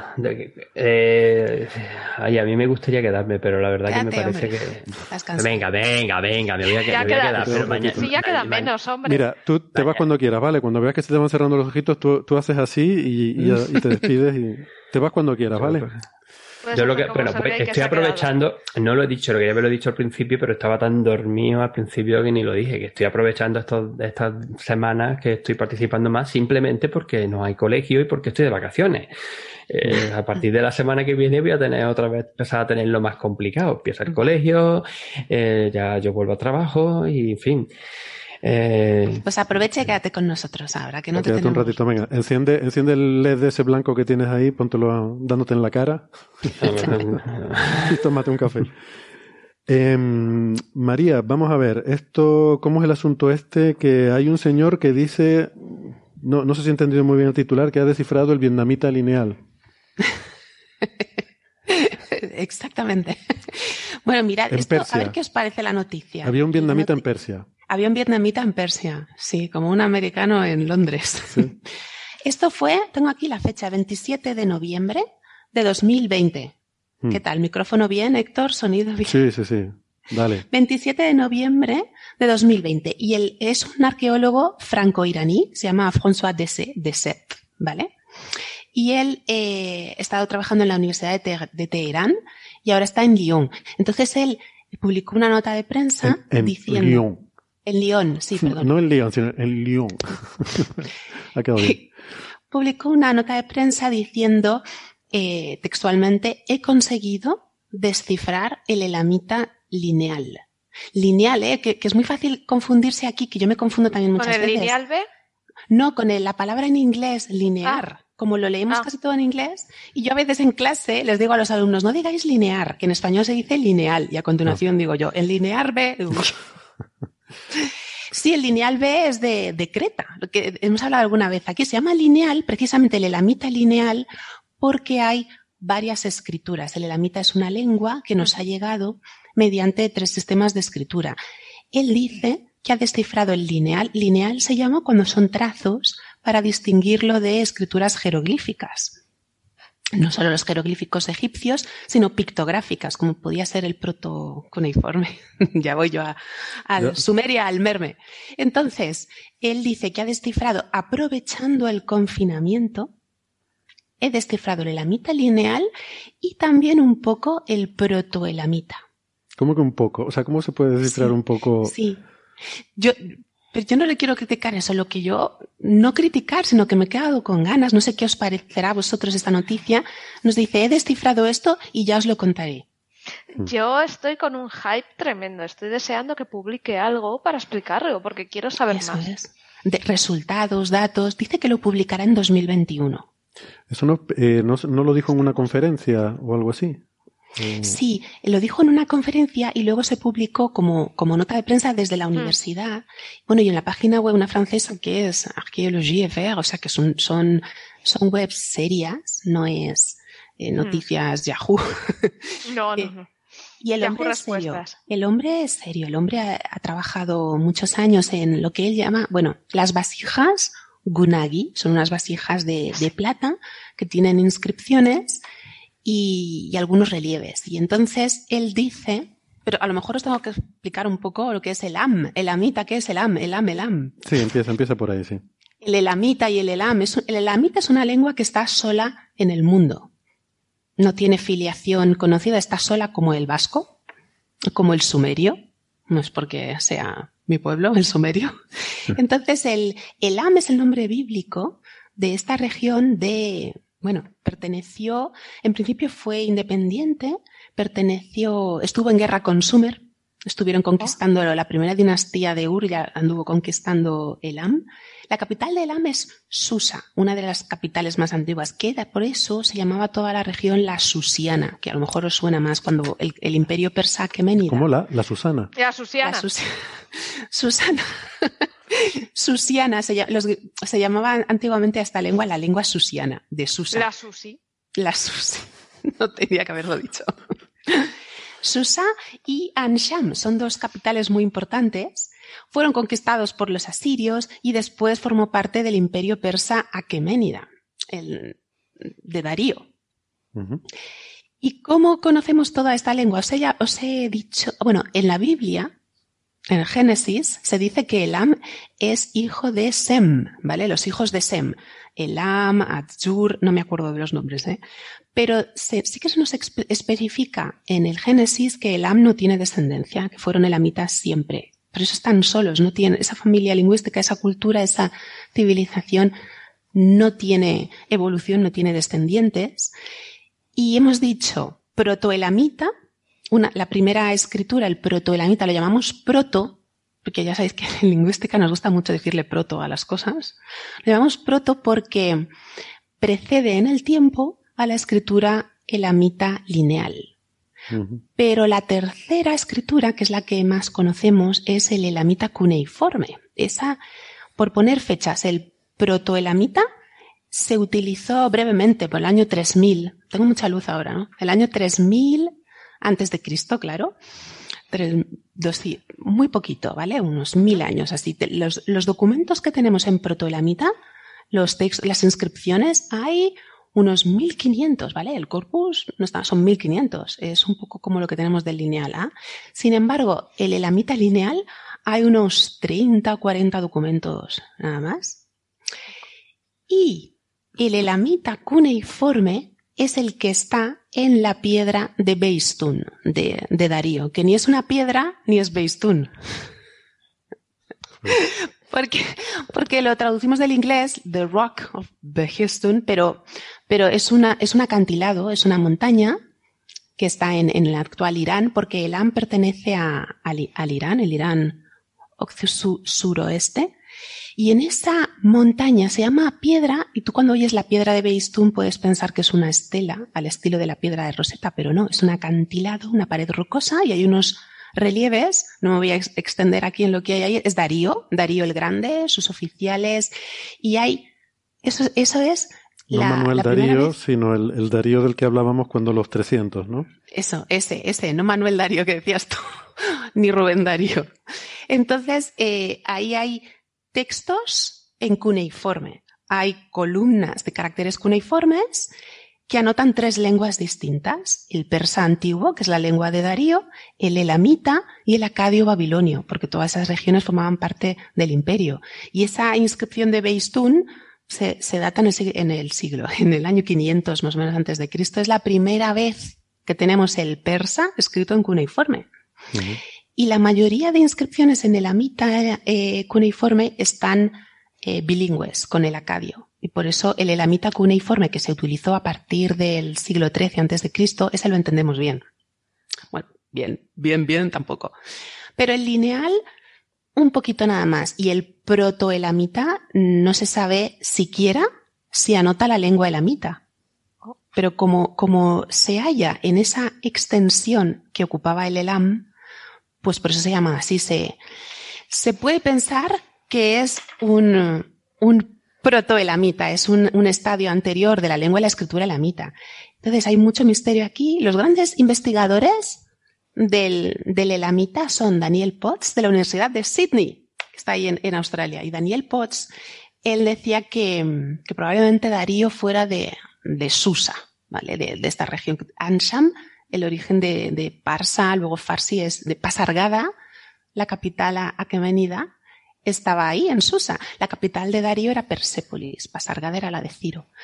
Y este investigador dice que ha encontrado nombres propios en estas vasijas de plata que le han permitido compararlo con el protoelamita y él afirma, esto es lo que dice el hype, afirma que el protoelamita es un estadio anterior de la lengua y la escritura elamita. O sea, él dice que el elamita lineal desciende del proto, protoelamita, pero esto no son más que suposiciones que se han intentado dilucidar a lo largo de la historia y no tenemos datos.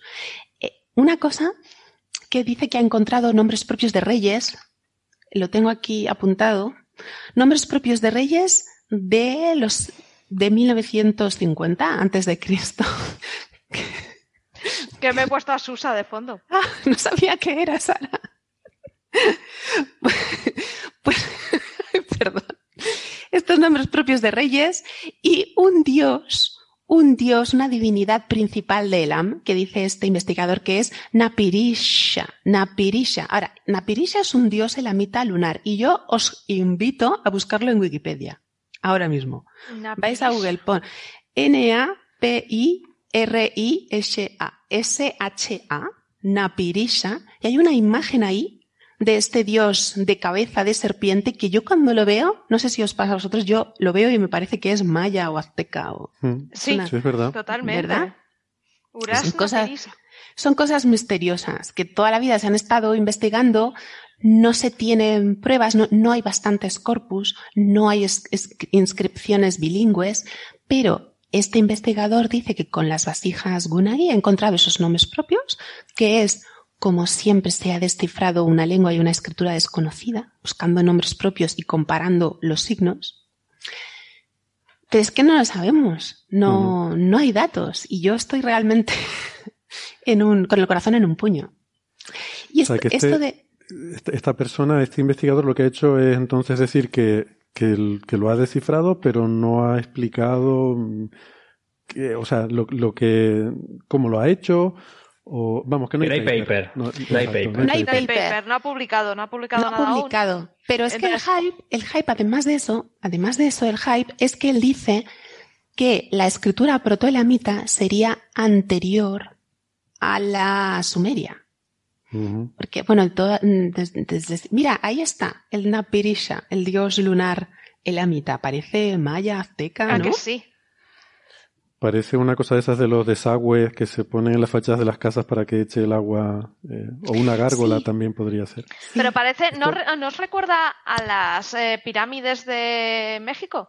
Sí, A eso los- decía María, ¿no? Que recuerda el arte azteca, quizás, ¿no? Sí. Sí, un poco. Mm. Entonces él dice eso, que lo ha descifrado y que sería una escritura, si no anterior, contemporánea de la, la cuneiforme. Las tablillas más antiguas de Uruk, las tablillas protocuneiformes más antiguas son del 3100, 3300, ¿vale? Las primeras, las proto. Y entonces, esas primeras tablillas de Uruk son pictográficas, son eh, claramente imágenes, se dibujan objetos de la realidad, mientras que el protoelamita no es tan pictográfico, parece ya un estadio un poquito más avanzado. ¿vale? Los signos pictográficos ya no se ve claramente un, un- una hoja, un trigo o un animal o un- una vasija. Por eso siempre se ha dicho que son más o menos, pues, de, de la misma época, pero primero las tablillas de Uruk y luego el protoelamita, que ya sabéis que llamamos protoelamita, pero no sabemos realmente si es elamita. Entonces, este investigador dice que en su trabajo demuestra que esta escritura es anterior, sería la primera escritura, anterior a la, a la sumeria, y que además puede leerla. O sea, esta sería la bombazo. primera, espera, espera, a ver si te he entendido, sería la primera escritura de la humanidad. Eso dice, sí. Pero vamos con el salseo. ¿Tú te, fascinante. tú te lo crees? Pero o- que se, ¿Qué, Ángel? no que sepamos o podría parecer otra. Todavía no antigua. Bueno, mm, todavía no hemos descifrado ni la del Valle del Indo.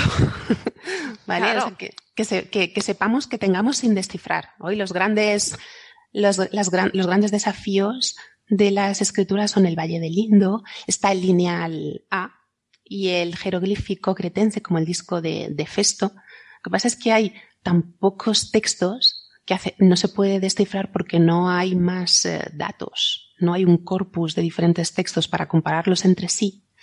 Y bueno, no hay inscripciones bilingües. Pero vamos, a mí, yo no sé qué os parece, pero a mí me parece un notición tremendo Hmm. Para no dar los datos, ¿no? Para decir, he conseguido hacer esto, pero no lo digo aún. ¿Por Mm. qué será esto? Eh, Porque tenga que redactarlo. Hombre, eso suele ser cuando tienes eh, parte del trabajo hecho, mm, pero no lo tienes terminado. Entonces, Claro. mientras lo terminas, pues vas anunciando para que, no sé, para dejar ahí la marca y que no te lo pisen, ¿no?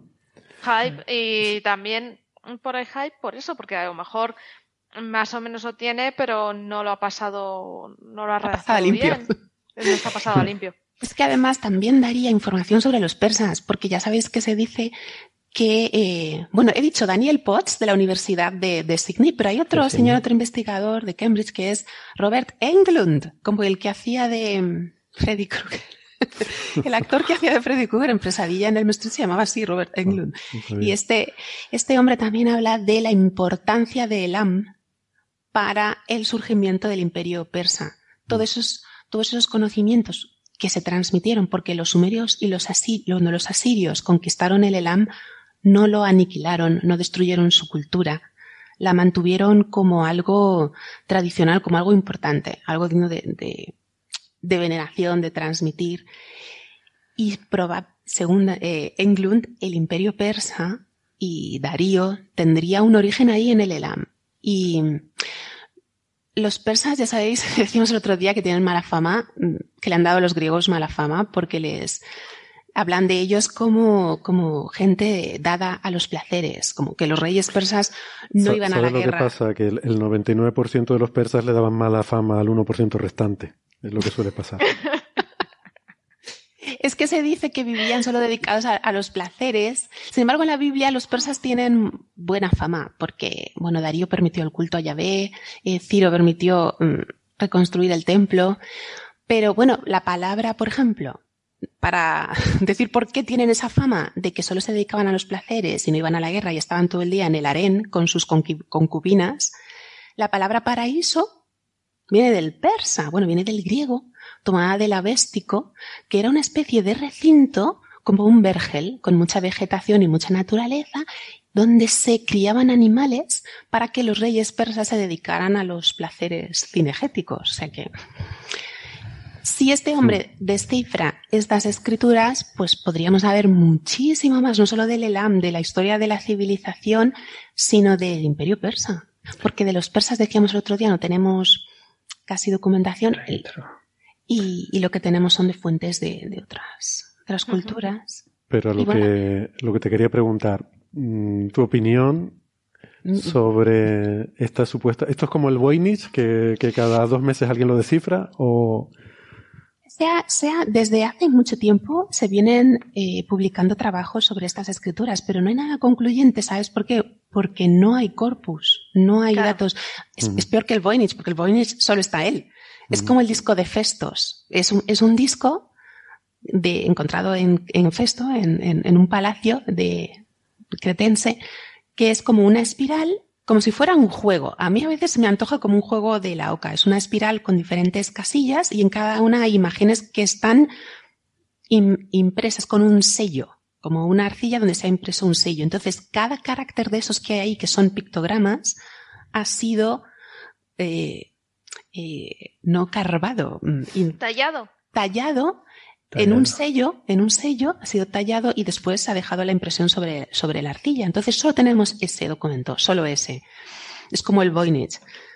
Puede ser una escritura o no, pero en este caso, tantos años de investigación no se ha conseguido nada y por fin se consigue buscando nombres propios, que dice que ha encontrado estos nombres, pero tampoco nos explica con qué lo ha comparado o en qué se basa para decir que esos caracteres representan estos nombres.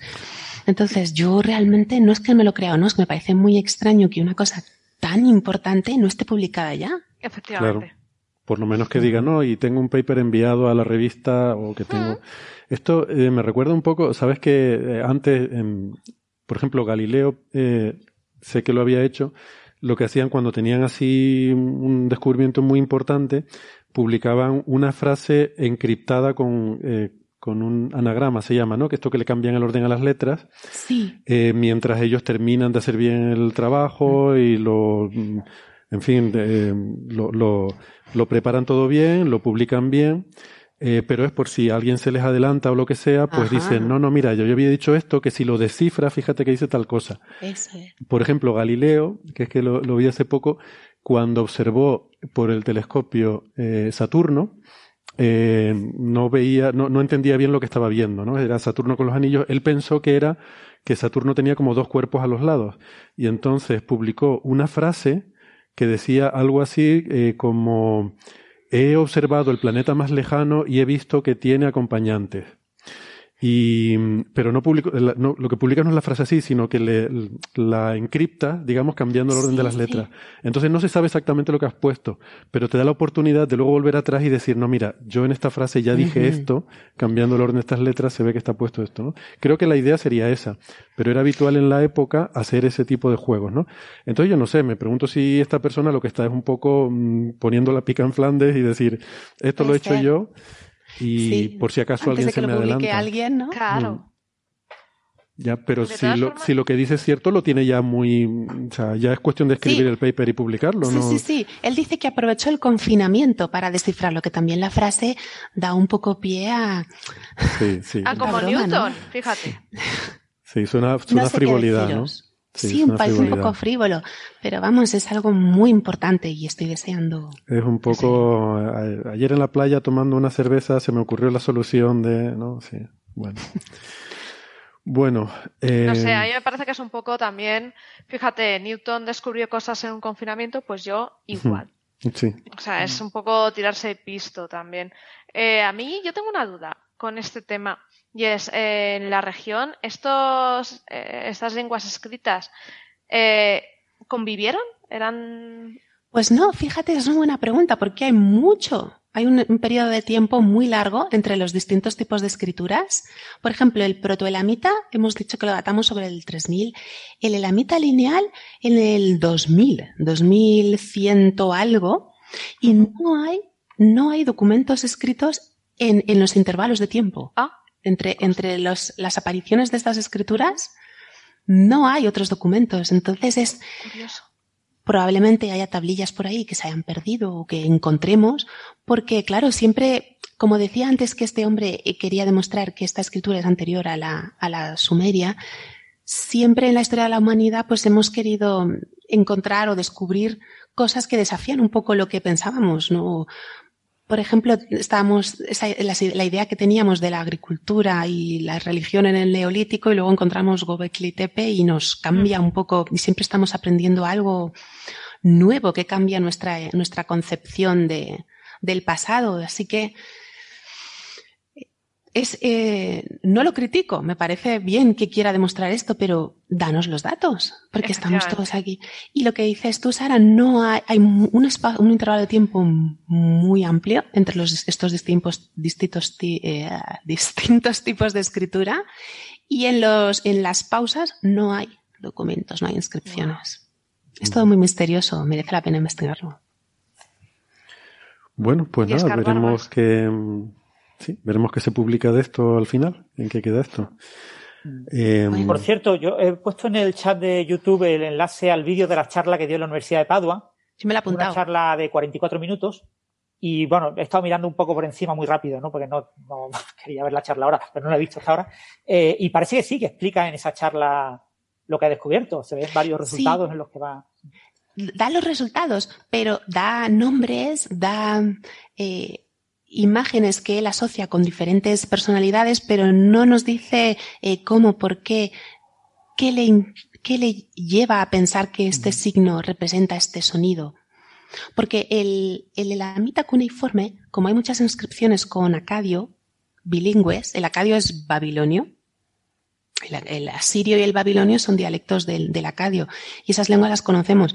También por la piedra de Beistún. O sea, la, inscripción esta de Darío nos permitió descifrar el cuneiforme, o sea, que es, realmente importantísima y no se conoce casi. Entonces podemos hacer esas equivalencias, pero aquí tenemos solamente una, una, una escritura que sabemos que anota esta lengua, pero no la podemos leer.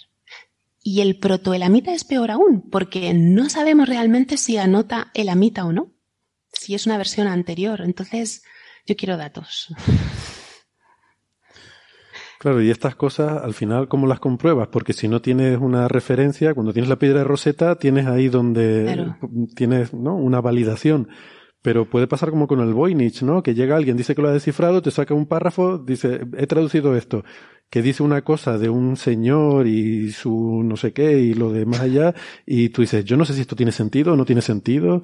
Um, quiero decir que no, no tienes una forma de verificar eh, que realmente tu, tu método es el correcto, ¿no? Así que. Podría ayudarse de las imágenes. Si vemos que se repiten efigies o relieves que podemos identificar con la misma persona, un rey o un dios, y se repiten los signos, pues puedes pensar, vale, esto está nombrando a esta persona o a este objeto, pero hace falta un corpus amplio, no pocos, o sea, hace falta muchos documentos, pero que a lo mejor sí que lo ha conseguido. Estoy yo aquí diciendo que hace falta más textos y después se demuestra que sí y cuando encontremos más textos se puede corroborar. Sería fantástico. La verdad es que me gustaría mucho. Bueno, bien, pues no sé si quieren comentar algo más sobre esto. Si no, vamos al siguiente tema. Yo no sé si Ángel ya se querrá ir a dormir. Ah, y yo también. Sí, pero tú no tienes la excusa de las horas de, la mañana. Dependiendo, si vamos hasta una hora, me voy a dormir, pero si lo hacemos en 20 minutos, me quedo. Bueno, pues madre mía, ¿cómo aguanta este chico? Se nota que es astrónomo. María, tú no eres astrónoma. Yo sí que me voy porque ahora ya la astrofísica no. Te dejamos irte a, echar la cestita. Pues nada, que mm, muchas gracias y seguiremos este tema y a ver si a ver si, si hay novedades. Venga. Adiós, Muchas gracias, por invitarme. Chao. Muy chulo todo. Chao. gracias, adiós. Y vamos entonces al tema que teníamos que me parece que mm, puede ser muy importante o, o, puede que no, eh, dependiendo de si, si al final las sospechas a las que apuntan estos indicios que vamos a comentar se confirman o, o resulta que no. Y es que, al parecer, según unos autores, eh, la señal que se observa, el exceso de rayos X duros que se observa en algunas estrellas de neutrones, en particular en un grupo de siete estrellas de neutrones que, bueno, son muy interesantes, que se llaman los siete magníficos, pues em, apuntan a que podrían ser una señal de em, acciones. Que le voy a pedir a Francis que nos dé una pequeña introducción, nos diga lo que son las acciones, por qué son tan importantes pero bueno, es lo que yo decía en la introducción, sobre todo tienen mucho interés porque podrían ser la materia oscura, ¿no? Son un candidato a materia oscura, ¿verdad, Francis? Exactamente, las acciones son, bueno, son varias, dos cosas básicamente. La primera es históricamente eh, la solución a un problema que tiene el modelo estándar, ¿no? O sea, una de las maneras que hay de descubrir nuevas partículas. El, el modelo estándar, mucha gente piensa que es solamente lo que ya sabemos, y no es verdad. Es decir, el modelo estándar intrínsecamente tiene una serie de eh, dificultades que requieren una solución.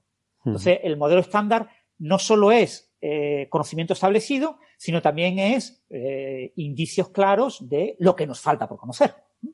Entonces, si el modelo estándar te ofrece como solución natural y sencilla a cierto problema una partícula, en el momento en el que esa partícula se descubra, esa partícula se dirá durante dos o tres años que es algo más allá del modelo estándar, pero se incorporará al modelo estándar como una predicción más del modelo estándar.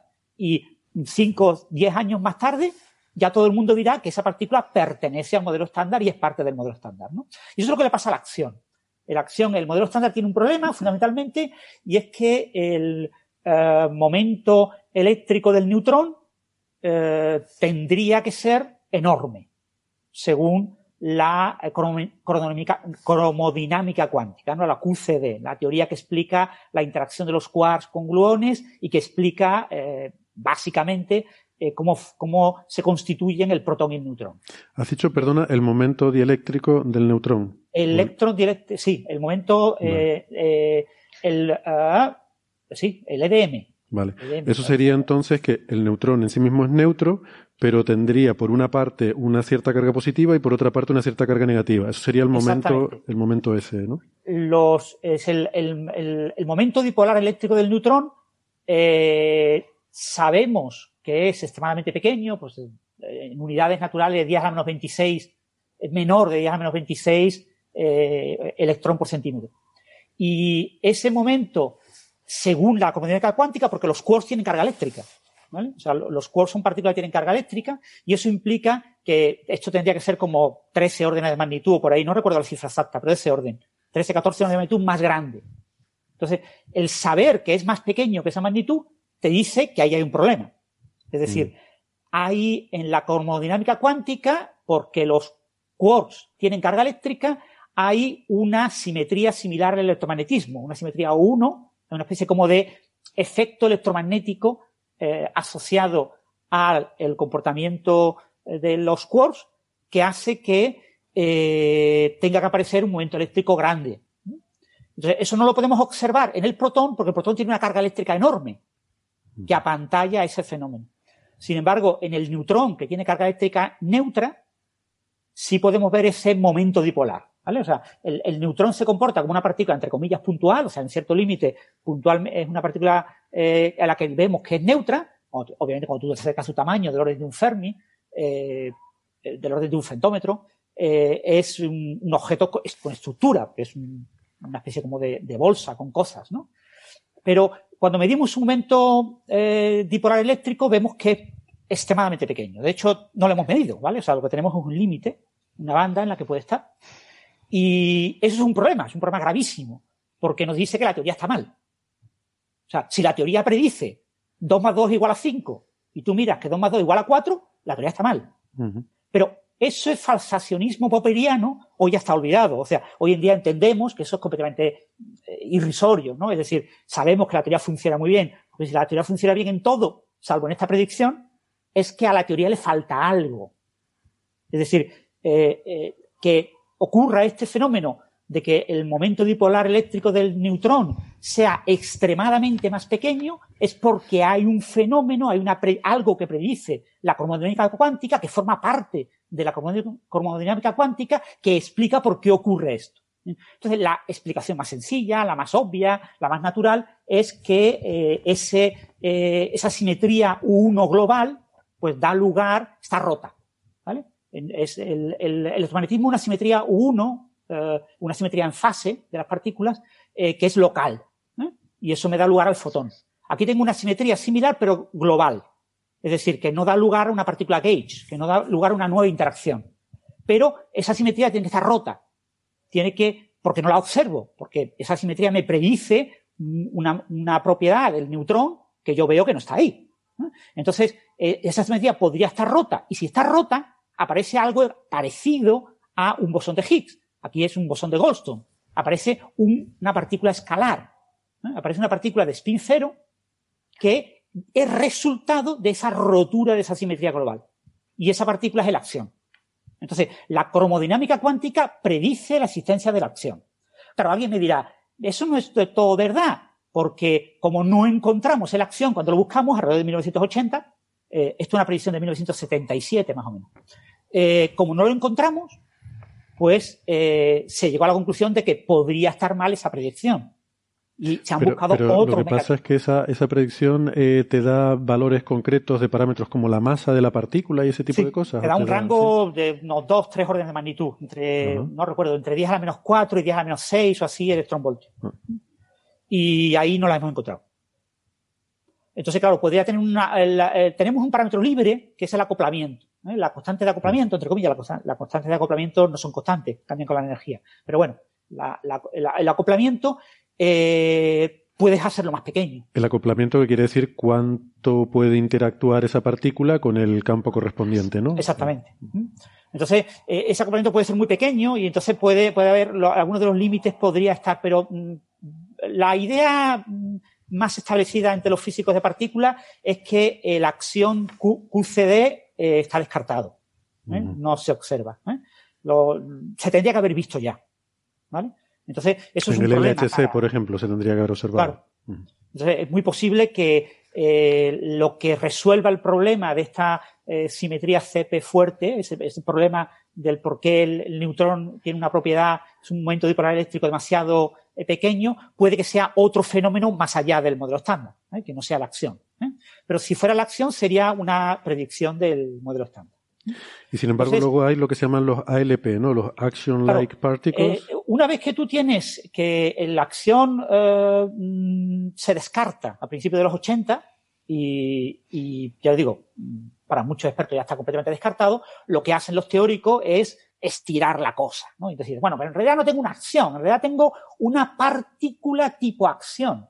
Y si el el campo asociado a esa partícula no es exactamente el que predice la QCD, sino una modificación, yo tengo la posibilidad de que eh, la masa y el acoplamiento eh, varíen mucho más. Varíen mucho más que las partículas tipo acción eh, son partículas que pueden tener pues del orden de 10, 12 órdenes de magnitud la masa. Pueden ser extremadamente pequeñas, dial menos 26 electronvoltios, cosas así, hasta enorme, dial menos 2 electronvoltios, o sea, cosas eh, completamente desquiciadas, ¿no? Comparables a la masa de los neutrinos, ¿no? Entonces, eh, eh, hoy en día las búsquedas de la acción son fundamentalmente búsquedas de una partícula tipo acción, una ALP. Entonces, en este artículo, por ejemplo, en el título se pone la palabra acción, pero en realidad en lo que se calcula es, son ALPs. ¿Vale? Mm. O sea, no, no, no es realmente la acción QCD de toda la vida. ¿no? Sí, creo que lo Eh, mencionan, ¿no? Si, si sí. no recuerdo mal, lo, lo dicen en algún momento que, bueno, que cuando dicen acción o, o ALP están diciendo lo mismo. Mm. Claro, ellos están poniendo una, una constante de acoplamiento para eh, la ALP que es eh, enorme comparada con la que correspondería a la predicción de la QCD para la acción. O sea, en, la- en las figuras que presentan, ellos presentan unos límites de exclusión, bueno, unas regiones en las que podría estar una masa entre pues 10 a la menos 5 eh, y 10 a la menos 9 o por ahí, y donde podría estar eh, la masa de la acción, pero eh, en esa región la, constante de acoplamiento que ponen en el eje vertical, pues es del orden de 10 a la menos 19, es enorme comparado con la, la esperada para la acción de QCD, que sería pues en estos órdenes de magnitud como 5 o 6 órdenes de magnitud más baja, o sea, del orden de 10 a la menos 26 o por ahí. Y, pero bueno, eh, el, el acción es una cosa que se está buscando de manera activa de muchas maneras y que sea la, eh, exactamente como predice la QCD, que probablemente no lo sea, eh, aunque no sea así, es una cosa que buscamos porque creemos que puede estar ahí y, y que se integrará. Es un en el candidato, digamos, natural a materia oscura, ¿no? Es algo Sí. que, que en el Después, la estándar acción es una como- partícula escalar de muy baja masa, con lo que es un, eh, una- un candidato malo como partícula de materia oscura, porque en principio tendría que estar, eh, ser materia oscura, eh, oscura caliente, eh, como los neutrinos. Tiene una masa mucho más pequeña que los neutrinos. ¿eh? Como mínimo dos, tres órdenes de magnitud por debajo de la masa de los neutrinos. Eh, la ventaja que tiene la acción es que eh, al ser una partícula de, de Bose, un bosón, en lugar de ser un fermión, puede formar un condensado Bose-Einstein. Entonces, si tú en el inicio del universo, cuando ocurre la transición de fase cromodinámica, en la que, eh, digamos, los hadrones se forman, es decir, cuando empiezan a, a- a formarse los primeros hadrones, eh, piones, eh, bariones, como bueno, los primeros protones, ¿no? Protones, se forman eso. los protones, ¿no? Eh, antes lo que tenías era una sopa de quarks y gluones. Tenías un estado de un plasma de quark-gluón. Pero llega un momento en que se hadronizan y entonces ya se forman eh, esos hadrones. En ese momento se puede congelar el campo de la acción. Y puedes tener un condensado Bose-Einstein en el que todas las acciones están en ese condensado. Entonces, eso sí te puede dar el equivalente a una materia oscura más fría. ¿eh? Se habla a veces de materia oscura templada, warm, en lugar de, de cold. Pero bueno, eh, la materia oscura templada puede ser una importante componente de la materia oscura. Quizás no sea toda la materia oscura porque eh, los modelos de formación galáctica funcionan mejor con materia oscura fría con materia oscura templada, pero sí aceptan un importante porcentaje de materia oscura templada.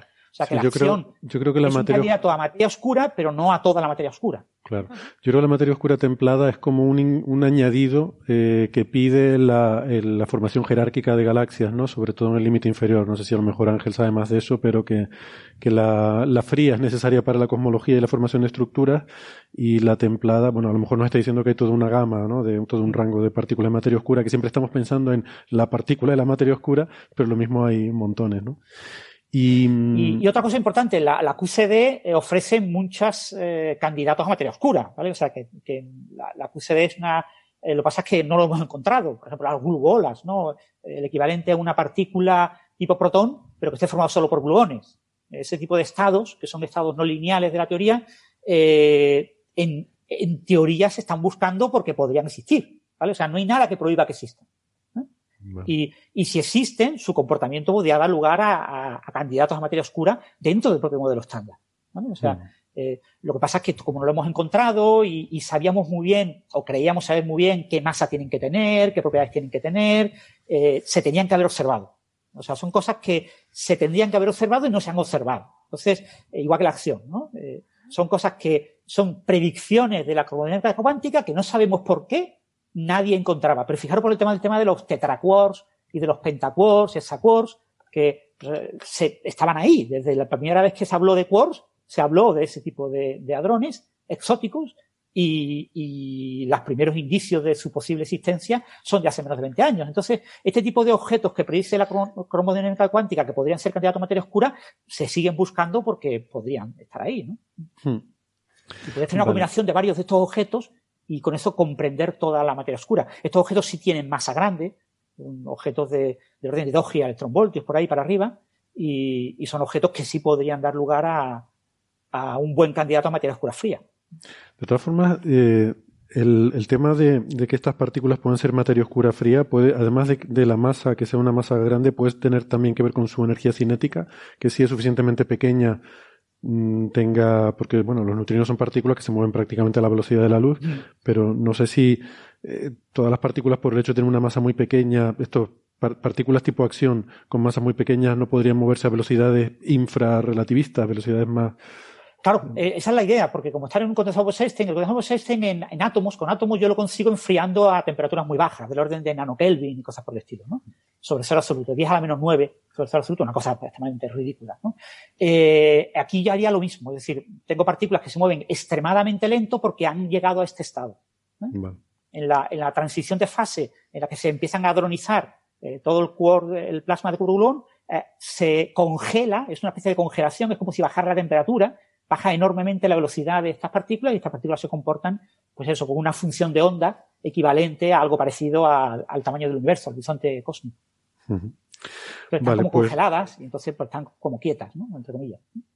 Estas partículas, las acciones, las hemos comentado alguna vez, tienen cierto interés en astrofísica porque se pueden poner límites, eh, se pueden poner ciertos, ciertas exclusiones a, o ciertas cotas a los parámetros de estas partículas basándose en el hecho de que existen estrellas eh, y, y, estrellas de cierto tipo, porque las acciones eh, sacan energía. Entonces, si se producen eh, a temperaturas altas en el interior de las estrellas, son una forma por las cuales se puede sacar energía mmm, muchísima del interior de las estrellas, porque luego, una vez que se generan estas partículas, como los neutrinos, no interactúa con la materia y sale de, sale de la estrella y se llevan energía del núcleo, ¿no? Entonces, eh, eh, los modelos de, interior y estructura y evolución estelar, pues te ponen, te ponen límites, ¿no? Porque la, las tasas de, producción y transporte de energía, pues, bueno, tienen que estar dentro de ciertos parámetros para que las estrellas puedan existir y vivir el tiempo que viven y todo eso. Eh, y aquí, pues, este artículo que vamos a hablar, que se publicó en Physical Review Letters por unos investigadores, eh, Bushman se llama el primer autor, Está liderado por investigadores de la Universidad de Michigan y de Princeton. Eh, lo que hacen es que van, de nuevo, eh, con esta filosofía de ir a la astrofísica para intentar buscar estas partículas, se centran en estrellas de neutrones. Eh, ¿Por qué? Porque las estrellas de neutrones tienen la ventaja de que tienen un interior muy, muy caliente, que eso te facilita la producción de acciones. Eh, eso no sé muy bien por qué, lo he leído por ahí, pero no sé si, Francis, tienes idea de por qué una temperatura muy alta favorece la producción de, de acciones, que, que luego salen, atraviesan la estrella como si no hubiera nada, y como las estrellas de neutrones están rodeadas de un campo magnético tremendamente fuerte, pues ahí sí que interactúan con el campo magnético y se transforman en fotones eh, que por, la energía que tienen serían rayos X y lo que podríamos aspirar a detectar son esos rayos X. ¿Vale? Sí, esta, es una idea, una idea muy, muy antigua, es del orden de 1984, de la primera época de, del nacimiento de las partículas tipo acción, ¿no? El, el, tema de que las estrellas de neutrones eh, pueden emitir eh, acciones. En principio, el, el, fenómeno tiene un nombre que eh, es el fenómeno de, de frenado, ¿no? de eh, emisión por radiación ¿no? de frenado, exactamente. Sí. ¿Cómo, ¿Cómo, has dicho? Bremstralum, creo que lo, es el, el nombre. Bremstralum, exactamente. Bremstralum nuclear o algo así en el. Ah, sí. El es un fenómeno por el cual esos dos, el, eh, tú tienes dos neutrones y, y, y están acelerados, un, uno un neutrón respecto al otro, cuando se acercan, fuera un planeta, se frena eh, su, y, y, al frenarse, al acercarse al otro, pues emite partículas. ¿no? Entonces, uh -huh. eh, puedes emitir eh, parejas de, de, neutrinos, puedes emitir un electrón y un neutrino, puedes emitir también acciones, puedes emitir uh -huh. una acción. ¿eh? Entonces, la probabilidad de emisión de la acción es extremadamente pequeña y requiere lo que tú decías de alta temperatura. Una temperatura, aunque no tan alta, porque para emitir, por ejemplo, electrones tienes que tener una temperatura mucho más alta. Claro, claro. Es del orden de 10 a, ver, a la Es que yo, yo el Brennström que conozco emite fotones. O sea, no me imaginaba que pudiera emitir partículas con masa. Claro, para eso necesita temperaturas enormes, de 100 millones de grados o algo así. ¿no? Eh, eh, eso para, para emitir. Eh, entonces, el neutrinos. El, con electrón y neutrino, creo que era electrón neutrino y después venía electrón y electrón. parejas de electrones. Y, y, claro, eso son temperaturas enormes. Para temperaturas muy grandes, pero no tan grandes, puedes emitir partículas con masa pequeña como la acción. Ajá. Entonces, espera, es un mecanismo que ya se predijo hace muchísimo tiempo, eh, que se ha estudiado muchas veces. Este artículo, lo bueno, claro, es que es un artículo reciente y utiliza pues, los últimos modelos sobre estrellas de neutrones y, hmm. entonces la, idea es que... Y, los últimos eh, datos también, que ahora hay observaciones que antes no teníamos, claro. Y, observaciones de estas estrellas de neutrones, las siete magníficas estas, que la verdad es que eh, hay un poquito de trampa, porque el artículo se ha vendido en prensa que que se apoya en siete estrellas de neutrones, en las siete, pero en realidad se apoya en una, que es la única que, que hemos observado la, línea esta de rayos X con cinco sigmas. En dos la hemos observado con algo menos de tres sigmas y en el resto no la hemos observado. Hay cuatro en las que no la hemos observado, la línea de rayos X. O sea que en realidad el artículo se apoya en una estrella de neutrones y más o menos en otras dos y poco más. Pero bueno. Estoy viendo la figura 3 pinta la de todos los, todas las estrellas de neutrones eh, y quizás solamente una de ellas da un resultado significativo, es lo que estás diciendo, ¿no? Claro, eh, eh lo pone en el artículo en, un momento determinado, pone, habla de 5 sigmas y... O sea que, hay que recordar qué es la emisión esta de rayos X. Bueno, básicamente la acción, la acción está acoplado al campo electromagnético, porque al ser una simetría tipo 1 se acopla a una simetría 1, que es la, la que propaga el fotón. Y entonces una acción puede emitir un fotón ¿eh? y puede chocar contra un fotón. Entonces lo que pasa, eso es un campo magnético. Entonces, ¿qué pasa con las acciones que abandonan la estrella de neutrones? Que se encuentran con un campo magnético enorme, muy, muy intenso, eh, eh, que genera la propia estrella de neutrones, y ese campo magnético hace que con alta probabilidad las acciones se conviertan en fotones. ¿Y en fotones de qué energía? Pues básicamente en rayos X. Entonces, eh, hay un amplio rango de posibilidades de la emisión de rayos X, pero bueno, lo que plantea este artículo es que la famosa línea de rayos X de 3,5 kiloelectronvoltios eh, es una línea observada en muchos lugares, en el centro galáctico, en nubes de Magallanes, en, cantidad de objetos astrofísicos. No es una línea, ¿vale? A veces se habla de la línea de 3,5 kiloelectronvoltios como si fuera una especie de pico, ¿no? En realidad es una mm. especie de montañita suave, eh, cuyo centro más o menos está alrededor de 3,5 pero que llega pues desde pocos kiloelectronvoltios hasta unos muchitos kiloelectronvoltios. ¿no? En este artículo, por ejemplo, hablan de entre 2 y 10 kiloelectronvoltios. ¿eh? Hay como una especie como de, de, cosita que se levanta, que es un poquito más alta de lo que debería ser. ¿no? está muy claro cuál es el origen, hay origen astrofísico, es decir, este artículo no lo comenta en detalle, pero hay varias explicaciones astrofísicas, de, por una serie de gases, de, eh, no, recuerdo ahora muy bien los detalles, pero hablaban de oxígeno excitado, ciertas líneas que pueden justificar esa emisión, ¿vale? O sea, que tenemos explicaciones astrofísicas, ¿vale? Lo, y, tenemos eh, observaciones a favor que después se han convertido en observaciones en contra, porque después no han sido ratificadas por otros observadores, con otros instrumentos. Eh, tenemos muchas dudas sobre esta emisión de rayos X en exceso alrededor de 3,5 kiloelectronvoltios, ¿no? De pocos kiloelectronvoltios. En cualquier caso, para estas estrellas de neutrones, una de ellas claramente muestra esta señal, pero las otras seis no. Y de las otras seis, dos de ellas pues muestran eh, la señal, bueno, que puede estar o puede no estar. ¿eh? Eh, y, y, otras incluso tienen un defecto, tienen un defecto de esta emisión. ¿no? Lo que pasa es que estos señores tienen una cosa muy interesante y es que cuentan que su artículo, la, su emisión es muy, muy dependiente de los detalles del interior de la estrella de neutrones y como ignoramos enormemente los detalles del interior de las estrellas de neutrones, es posible que, dependiendo de la edad de la estrella de neutrones, su masa, etcétera, de sus características, algunas no emitan y otras sí. Entonces, observar una población de siete, que cuatro no emiten y, tres más o menos, una claramente y otras dos no tan claro, pues ellos lo, lo consideran como un apoyo a su trabajo, ¿no? No, es que esperábamos eso. O sea, no esperábamos que las siete emitieran. Esperábamos que algunas emitieran y otras no. Ya.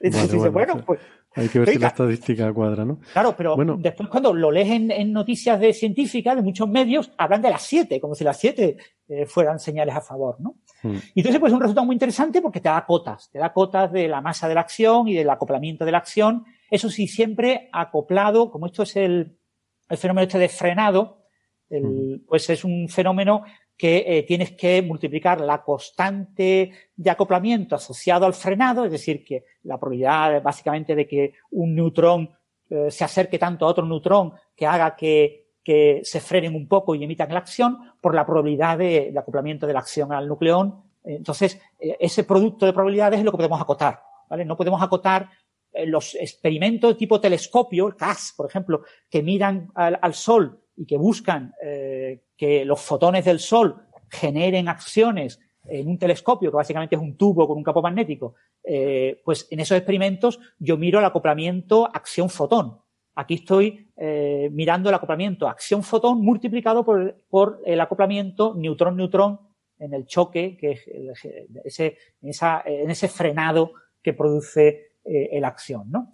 Entonces tengo unas cotas que, bueno, son difíciles de interpretar eh, porque al estar multiplicado ambas cosas, pues te dan mucho juego a meter muchas cosas, ¿no? Entonces en el artículo mencionan que podría ser la acción QCD, porque como va multiplicado el límite por el, por la el constante acoplamiento un nucleón-nucleón, pues, eh, pero es, y además, y en las, sus aproximaciones plantean el, mismo valor para el acoplamiento protón-protón que para neutrón-neutrón, algo que es discutible. O sea, es un artículo que está bien, eh, se ha publicado en, en Physical Review Letters y es muy completo y hace un análisis numéricos muy, detallados. El, artículo tiene una información suplementaria que está muy bien, pero eh, te deja siempre la duda. Eh, no se ha observado la acción, no está claro que se haya observado la señal de rayos X, o sea que, imagínate cómo vamos a interpretar una señal que no sabemos si se ha observado o no, eh, con una partícula nueva, ¿no? Hmm. Entonces, pues, eh, pero bueno, es prometedor porque este tipo de modelos nos está diciendo que estamos mejorando mucho nuestro conocimiento, ¿no? O sea, las acciones en estrellas de neutrones eh, con emisión en rayos X se llevan buscando durante mucho tiempo. A principios de los 80 se hablaba del orden de 100 kiloelectronvoltios. Y ahora ya estamos empezando a hablar de, de cómo ajustar y estirar las cosas para encontrarlos a, menos de 10 kiloelectronvoltios. ¿eh? Entonces. Fíjate que el, el, artículo, tal como se publicó, es que está también el preprint que ellos subieron al archive en octubre, que yo lo vi porque tú lo tuiteaste. Tú habías tuiteado tanto el artículo que se publicó en Physical Review como el, el preprint, ¿no? El, mm. Esa versión preliminar en el archive de octubre. Y eh, no sé, es curioso, ¿no? Me gusta cotillar con estas cosas porque hay algunos cambios significativos, sobre todo el título y el abstract. Si mm. te das cuenta, mira, el título del, del anterior en octubre dice búsqueda en rayos X de acciones en estrellas de neutrones aisladas, ¿no? Un título bastante más neutro, bastante más, eh, no sé cómo decirlo, agnóstico. Y luego el título final es la emisión de acciones puede explicar un nuevo eh, exceso en rayos X duros de estrellas de neutrones aisladas. O sea, pasamos de buscamos eh, acciones en rayos X a la emisión de acciones puede explicar un nuevo exceso en rayos X, que es como más tal. Y, en el, y si miras el abstract, el resumen del artículo, pasan de decir que, bueno, es una pequeña introducción, habla de estas estrellas de neutrones y dice, usamos los, mm, los datos de rayos X para poner límites en la producción de tal, tal, y además, al final, la última frase dice, además interpretamos un exceso observado de rayos X duros en el contexto del modelo de acción. Eso es lo que ponían en octubre, mientras que la versión publicada ya mm, en la segunda frase pone, mostramos que un exceso mm, descubierto recientemente de, emisión de rayos X duros puede ser explicado por este, este mecanismo de emisión. Em, o sea, enfatizan mucho más ahora el hecho de que su modelo explica una, una, emisión que de otra forma y que además la dan ya por sentada, ¿no? Da la impresión de que la interacción con los revisores pues le deben haber dicho que no, ¿no? Que esa, que esa emisión está claro que está ahí. A lo mejor es que también se, no sé, también se ha visto en otros datos. Esto lo han sacado en datos públicos, ¿no? No son observaciones de ellos, sino que son datos de los satélites XMM Newton y, Chandra. Chandra. Em, y Bueno, eh, estaba mirando ahora por lo que tú decías que mm, yo no lo había visto con suficiente atención, pero lo estaba mirando ahora la tabla 1. Ahí la penúltima columna lista eh, el exceso de emisión junto con la barra de error, ¿no? Y entonces, bueno, efectivamente se ve que en casi todos ellos menos uno ese exceso es positivo, pero también es comparable a la barra de error casi siempre, ¿no? Solamente hay uno, que es el cuarto que aparece en la lista, que pone 2,3 mm, y sería menos 1,7 la barra de error, mm. Que entiendo que esto es a 95% de confianza, o sea que tampoco es una cosa mm, tremenda. O sea que sí, que están un poquito ahí al límite, ¿no? Sí, sí, ves, el, el, segundo párrafo eh, te comenta eso. Se ha encontrado la emisión de rayos X, no sé qué, en el 1856 un exceso a 5 sigmas, en el 0420, el J420 y en el J1308 a unos 3 sigmas, a 2 sigmas, eh, perdón, a 1 3 sigmas en el J420, a 2 sigmas en el 1308 y en el resto, en el 2143 y 720, a mm. un sigma sin más no decir nada, es decir, nada. O sea, mm. eh, sin más como no observar nada. Y en el que tú comentabas, en el 1605, en el que es negativo, es un déficit. ¿Vale? O sea, lo que pasa es que, ya digo, en, las conclusiones comentan que ellos esperaban eso, esperaban mucha variabilidad, ¿no? Que unas sí otras no, etcétera, eh, porque esos sus modelos pues tienen mucha incertidumbre en, en realmente eh, cuál es el interior de la estrella de neutrones, ¿no? Entonces, es diferente que el interior tenga, por ejemplo, pues un superfluido de neutrones que entonces la, emisión cambia. Eh, o sea, hay, muchos detalles que hasta que no conozcamos mejor la física de las estrellas de neutrones no se podrá entender bien este tema. ¿no? Mm. Pero en cualquier caso, a mí eh, lo que me parece como que tenemos que destacar es que no está claro que el exceso de rayos X exista. Eso es lo que hay que dejar muy claro. eso no está. Uh, y, por supuesto, la frase que ponen eh, claramente ahí en el Astra, en, en el PRL, no existe una explicación astrofísica convencional, la mm. clave es la palabra convencional. Es decir, existen, se han propuesto explicaciones astrofísicas. No están comúnmente aceptadas por todos los astrofísicos. Hay gente que se las cree y gente que no. Pero están ahí las explicaciones. Entonces, eh, eh, el exceso no sabemos si está o no, pero incluso si está, hay explicaciones para ese exceso. Sí. O sea que el resumen este es Punto, este punto que dice, eh, perdón que me salte, este punto que dice Francis creo que es bastante importante.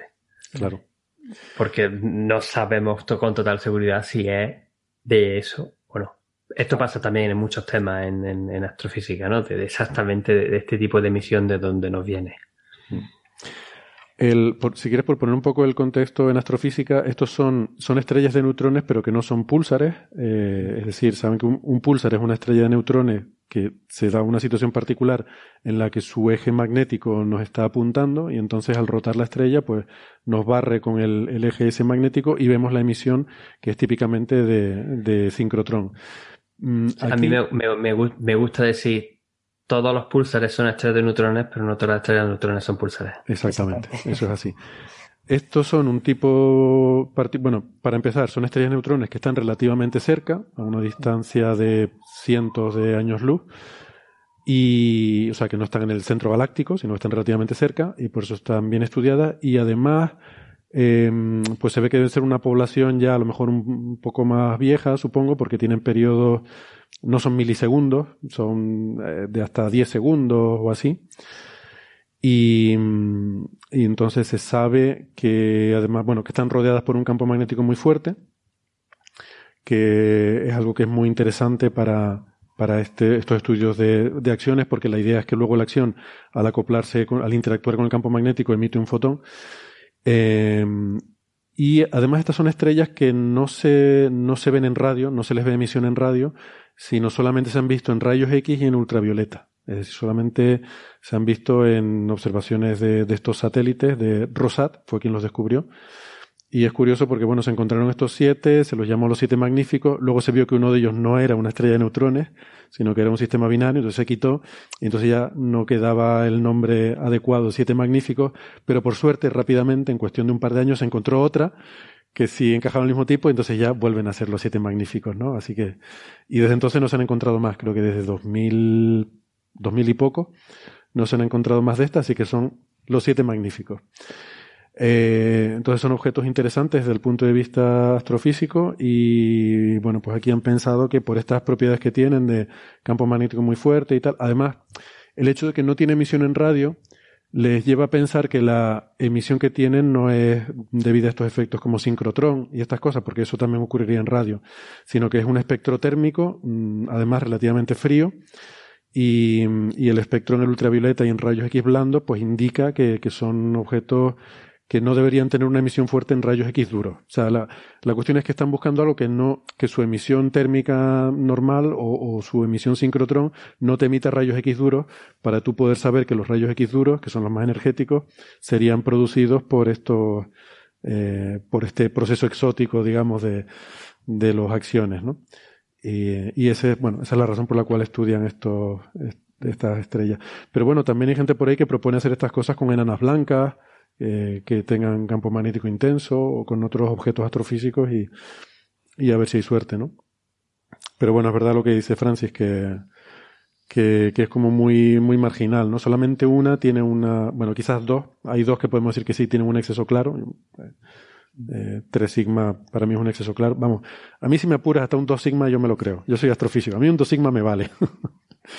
a ver, depende del contexto, ¿no? 2 sigma significan sí. 95% de probabilidad si has mirado 10.000 eh, casos, entonces bueno, dos sigmas no significa nada porque en 10.000 casos por azar vas a tener dos sigmas. Pero bueno, si miras siete púlsares y uno de ellos tiene un dos sigma, pues bueno, yo creo que te lo puedes creer. Mm, y, y, nada, pues eh, nos quedamos un poco, es un poco frustrante, ¿no? Es uno de estos trabajos que tú dices, si fuera, ¿no? Y si sí, si fuera sería súper bonito, eh, sí. pero claro, eh, es verdad que todavía la evidencia es débil. Así que sí. habrá que seguir, habrá que seguir investigando estas cosas.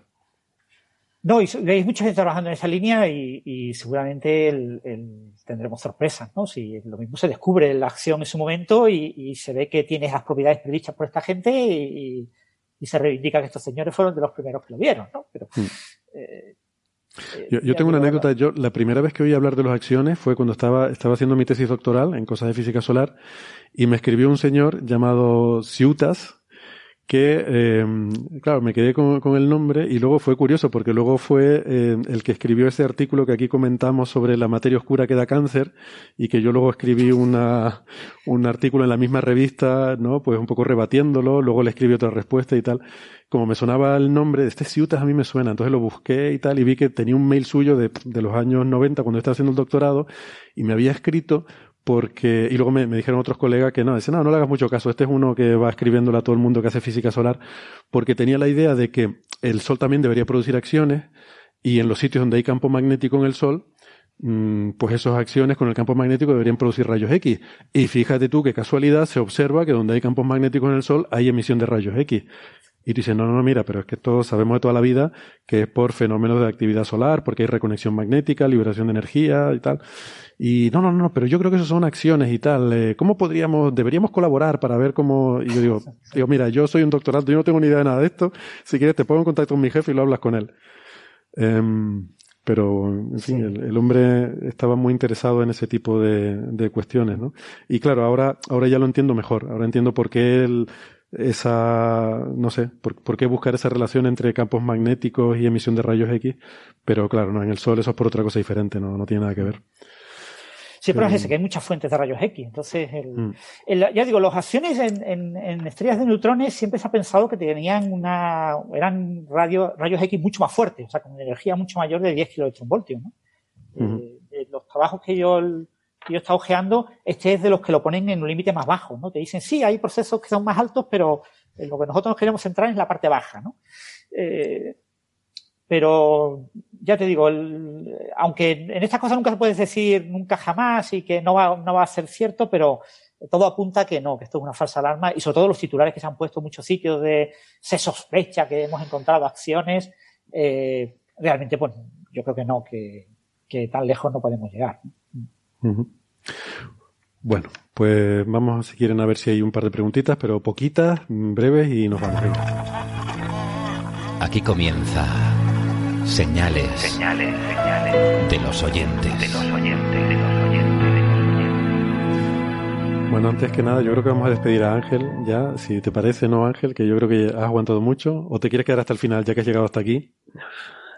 Que dormir es de cobarde. Me puedo, yo qué sé, me puedo quedar si fue, si fue, dije antes 20 minutos, han sido al final. venga, 5 minutos, 5 minutos, dos preguntitas rápidas, nos venga, Dos preguntitas, dos preguntitas me quedo, eh, venga. Dos preguntitas rápidas y nos no, vamos. No decís que no, porque luego ya, Estamos liando a Ángel como si esto fuera, venga, la penúltima, venga, la penúltima. Venga, la penúltima, venga. Vamos a tomar la última copita, la última copita. ya sabes que así te dan las 9 o las 7 de la mañana.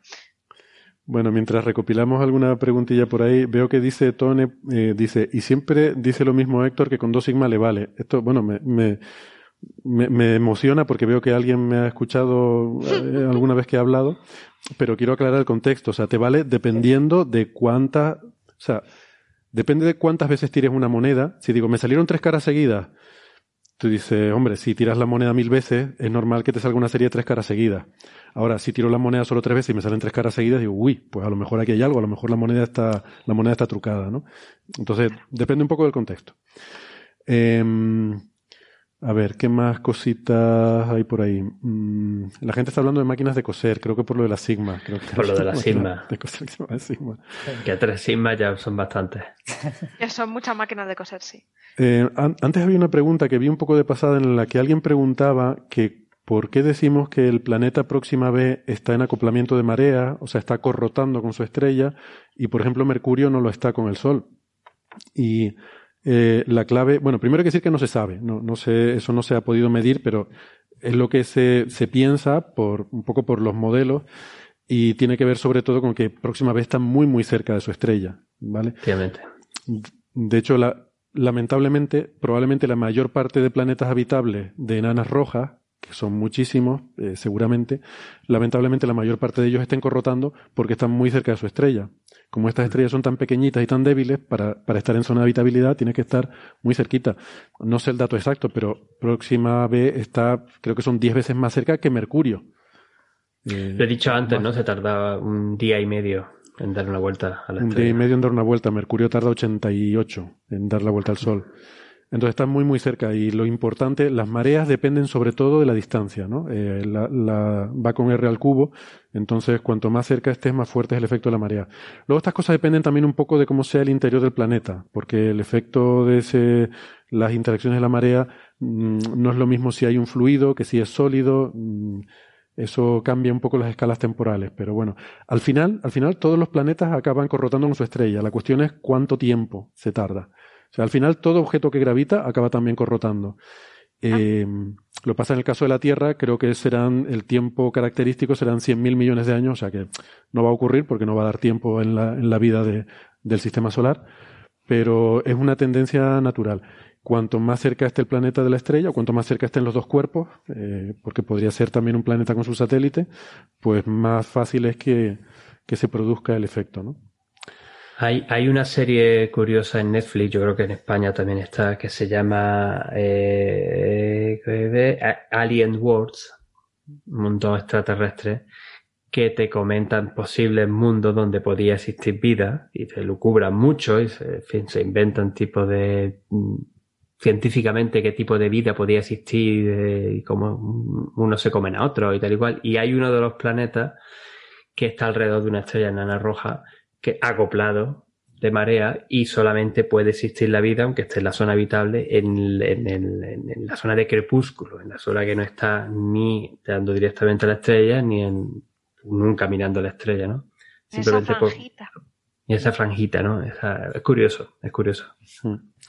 Mira, hay una pregunta interesante de Silverin McSilver que pregunta, bueno, todas las preguntas son muy interesantes, vamos a pillar un par de ellas más.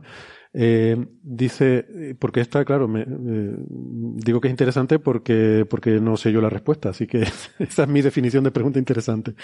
Dice, pregunta, si la acción es candidato a materia oscura, ¿cómo es que interacciona con el campo magnético? ¿No se supone que por definición la materia oscura no posee electromagnetismo o que es neutra al electromagnetismo? Digo, caramba, pues mira qué, qué buena pregunta. Hombre, puede tener un poquito de interacción, ¿no? Una interacción muy débil, entiendo, ¿no? Sí, claro, la, en general eh, muchos candidatos a materia oscura tienen interacción con el, los campos electromagnéticos. Si tú pones un candidato claro. de materia oscura, por ejemplo, un agujero negro, pues el agujero negro se come la luz. O sea, si la luz le, le llega, eh, si pones un macho, si pones un cuerpo sólido de cualquier tipo, eh, también eh, eh, hay muchos candidatos, los candidatos que prevé el modelo estándar, todos los que tengan alguna conexión con el modelo estándar tienen que tener un acoplamiento con el campo electromagnético, por supuesto muy suprimido, muy muy muy, muy reducido, sí. Es que siempre decimos, es verdad que quizás es un abuso del lenguaje, pero siempre decimos que no interactúa porque no tiene interacción electromagnética y no interactúa con la luz y eso es bueno, casi casi, pero por ejemplo los WIMPs supone que tienen una débil interacción, bueno, sí, pero es por la fuerza débil, no es, no es electromagnética. Sí, bueno, los WIN en principio tienen una interacción en la escala de acoplamiento de la interacción débil, que no necesariamente es la interacción débil. De hecho, la mayor parte de los experimentos ahora en el laboratorio ya de búsqueda directa han descartado que fuera la interacción débil, ¿no? O sea, que la partícula de eh, responsable, si, los WIMPs eh, tienen asociado una nueva interacción, una quinta fuerza, una quinta interacción, eh, o una nueva interacción, porque no sé si es la quinta o, la sexta, eh, eh, no puede tener una partícula portadora que sea el bosón Z o el bosón W. O sea que no, pues ya están descartados por su masa. De hecho, ya estábamos explorando la región por encima de la masa del bosón de Higgs para la partícula Gates correspondiente a esa interacción. Entonces, porque primero exploramos los bosones W, Z, Higgs y ahora estamos en esa región un poquito por el Higgs para más abajo, ¿no? Y un poco más abajo eh, es donde aparece ya el fondo de neutrinos. Pero bueno, entonces. algo de interacción magnética no puede tiene, tener. Si no tiene carga, o sea, son partículas neutras, ¿no? Estas acciones. Eh, entonces parece difícil entender que interactúe con un campo magnético, ¿no? El, bueno, la, acción, el problema es ese. Eh, la acción es resultado de que los quarks tienen carga eléctrica. Es decir, que los quarks tienen eh, acoplamiento con el campo electromagnético. Entonces, el hecho de que haya ese acoplamiento eh, genera, te, da lugar a, aparece una, especie de simetría eh, de fase que te da una, una es una simetría global, no es una simetría local, no es una hmm. simetría Gates te da una, una simetría que es análoga al electromagnetismo y que proviene de la carga electromagnética. Entonces tiene que haber un acoplamiento. O sea, no puedes hacer cero completamente ese acoplamiento. O sea, puede ser que tenga, puede ser que, sea una partícula que sea, que tenga, que sea neutra. La, partícula es neutra, Que tenga carga cero, pero que tenga algún momento dipolar. Y eso genera una pequeña interacción, como por ejemplo el neutrón. El neutrón tiene carga cero, pero en principio puede tener un pequeño dipolo, ¿no? O sea, que una es globalmente neutro, pero por una parte es más positivo, por otra parte es más negativo, y eso generaría una, una, pequeña interacción ¿no? con un campo electromagnético. Sí, en el caso del neutrón es que el neutrón tiene forma, ¿vale? El neutrón no es completamente esférico, por eso tiene el, el pero bueno, tampoco lo es el electrón, ¿no? El electrón se supone que es la esfera más perfecta que existe, su campo eléctrico, ¿no? Pero en principio la acción, siendo una partícula neutra, eh, como es el bosón de Higgs, está acoplado a, eh, a los campos electromagnéticos igual que el bosón de Higgs de manera indirecta está acoplado a las partículas W y al fotón. O sea, un bosón de Higgs se puede desintegrar en fotones. Pero a ver, ¿cómo se va a desintegrar en fotones? ¿Cómo una partícula con masa se va a desintegrar en algo que no tiene masa? Vía eh, un loop, vía un, bucle de al menos tres partículas con masa. Pueden ser eh, bosones W eh, o bosones Z. Entonces, tú puedes tener un acoplamiento indirecto, es decir, no hay en las ecuaciones, en el lagrangiano, no hay un término que acopla, pero eh, cuando tú desarrollas el, lagrangiano del campo, te aparecen términos de mayor orden eh, y esos términos de mayor orden sí incluyen acoplamiento, aparecen productos, aparece un desarrollo de Taylor, aparecen potencia. Mm.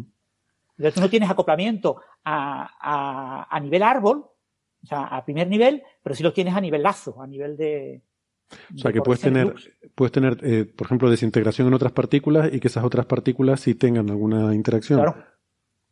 Vale. Porque eso pasa también con esa, la, línea famosa esta de 3,5 kiloelectronvoltios, se suponía que era una línea resultado de, desintegración de, la partícula de materia oscura, ¿no? Mm. Sí, sí, sí. Em, luego había una pregunta también de, de Cristina Hernández que pregunta si esas acciones son partículas de Majorana. Eh, eh, no, no, porque no, son fermiones, son, son bosones.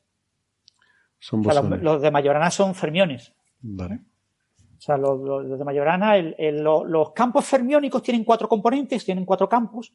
Eh, tú puedes tener, eh, lo que tienen las partículas de Majorana es que tienen básicamente solo dos campos, porque tienes solamente, entonces, al tener solo dos campos, una componente y la otra componente, la derecha y la izquierda, eh, no tienen antipartícula. Tú puedes llamar a una antipartícula y la otra partícula y decir que la partícula majorana es idéntica a su antipartícula. Pero en realidad es que de los cuatro posibles campos, dos asociados a la partícula, dos asociados a la antipartícula, eh, solamente tienen los dos de tipo partícula. O los dos de tipo antipartícula. Entonces, eh, esos son los, los bosones de Majorana. Eh, los de Majorana no sabemos si existen o no, pero son más sencillos, porque al tener solo dos componentes, son más sencillos de acoplar a otras cosas. Por ejemplo, en supersimetría, lo más fácil es poner siempre campos de Majorana. Cuando hablamos de fermiones en supersimetría, siempre son fermiones de Majorana, porque necesito los mínimos posibles para poder rellenar bien. ¿eh? Si yo tengo que rellenar en factores de 4, pues se me complica todo mucho más que si tengo que rellenar en factores de 2.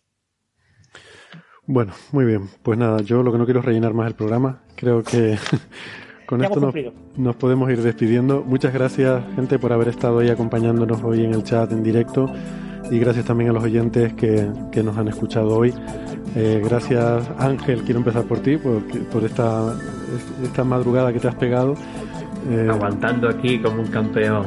Vete a descansar y que tengas un día. Lo echaré, lo echaré, de menos porque me parece a mí que pasarán unas cuantas semanas hasta que me pueda volver a unir a, vosotros. te echaremos de menos nosotros a ti. Eh, gracias también a María, Francis, Sara, un placer como siempre, he aprendido mucho. Hasta la semana que viene. Chao. Venga, hasta luego. Chao.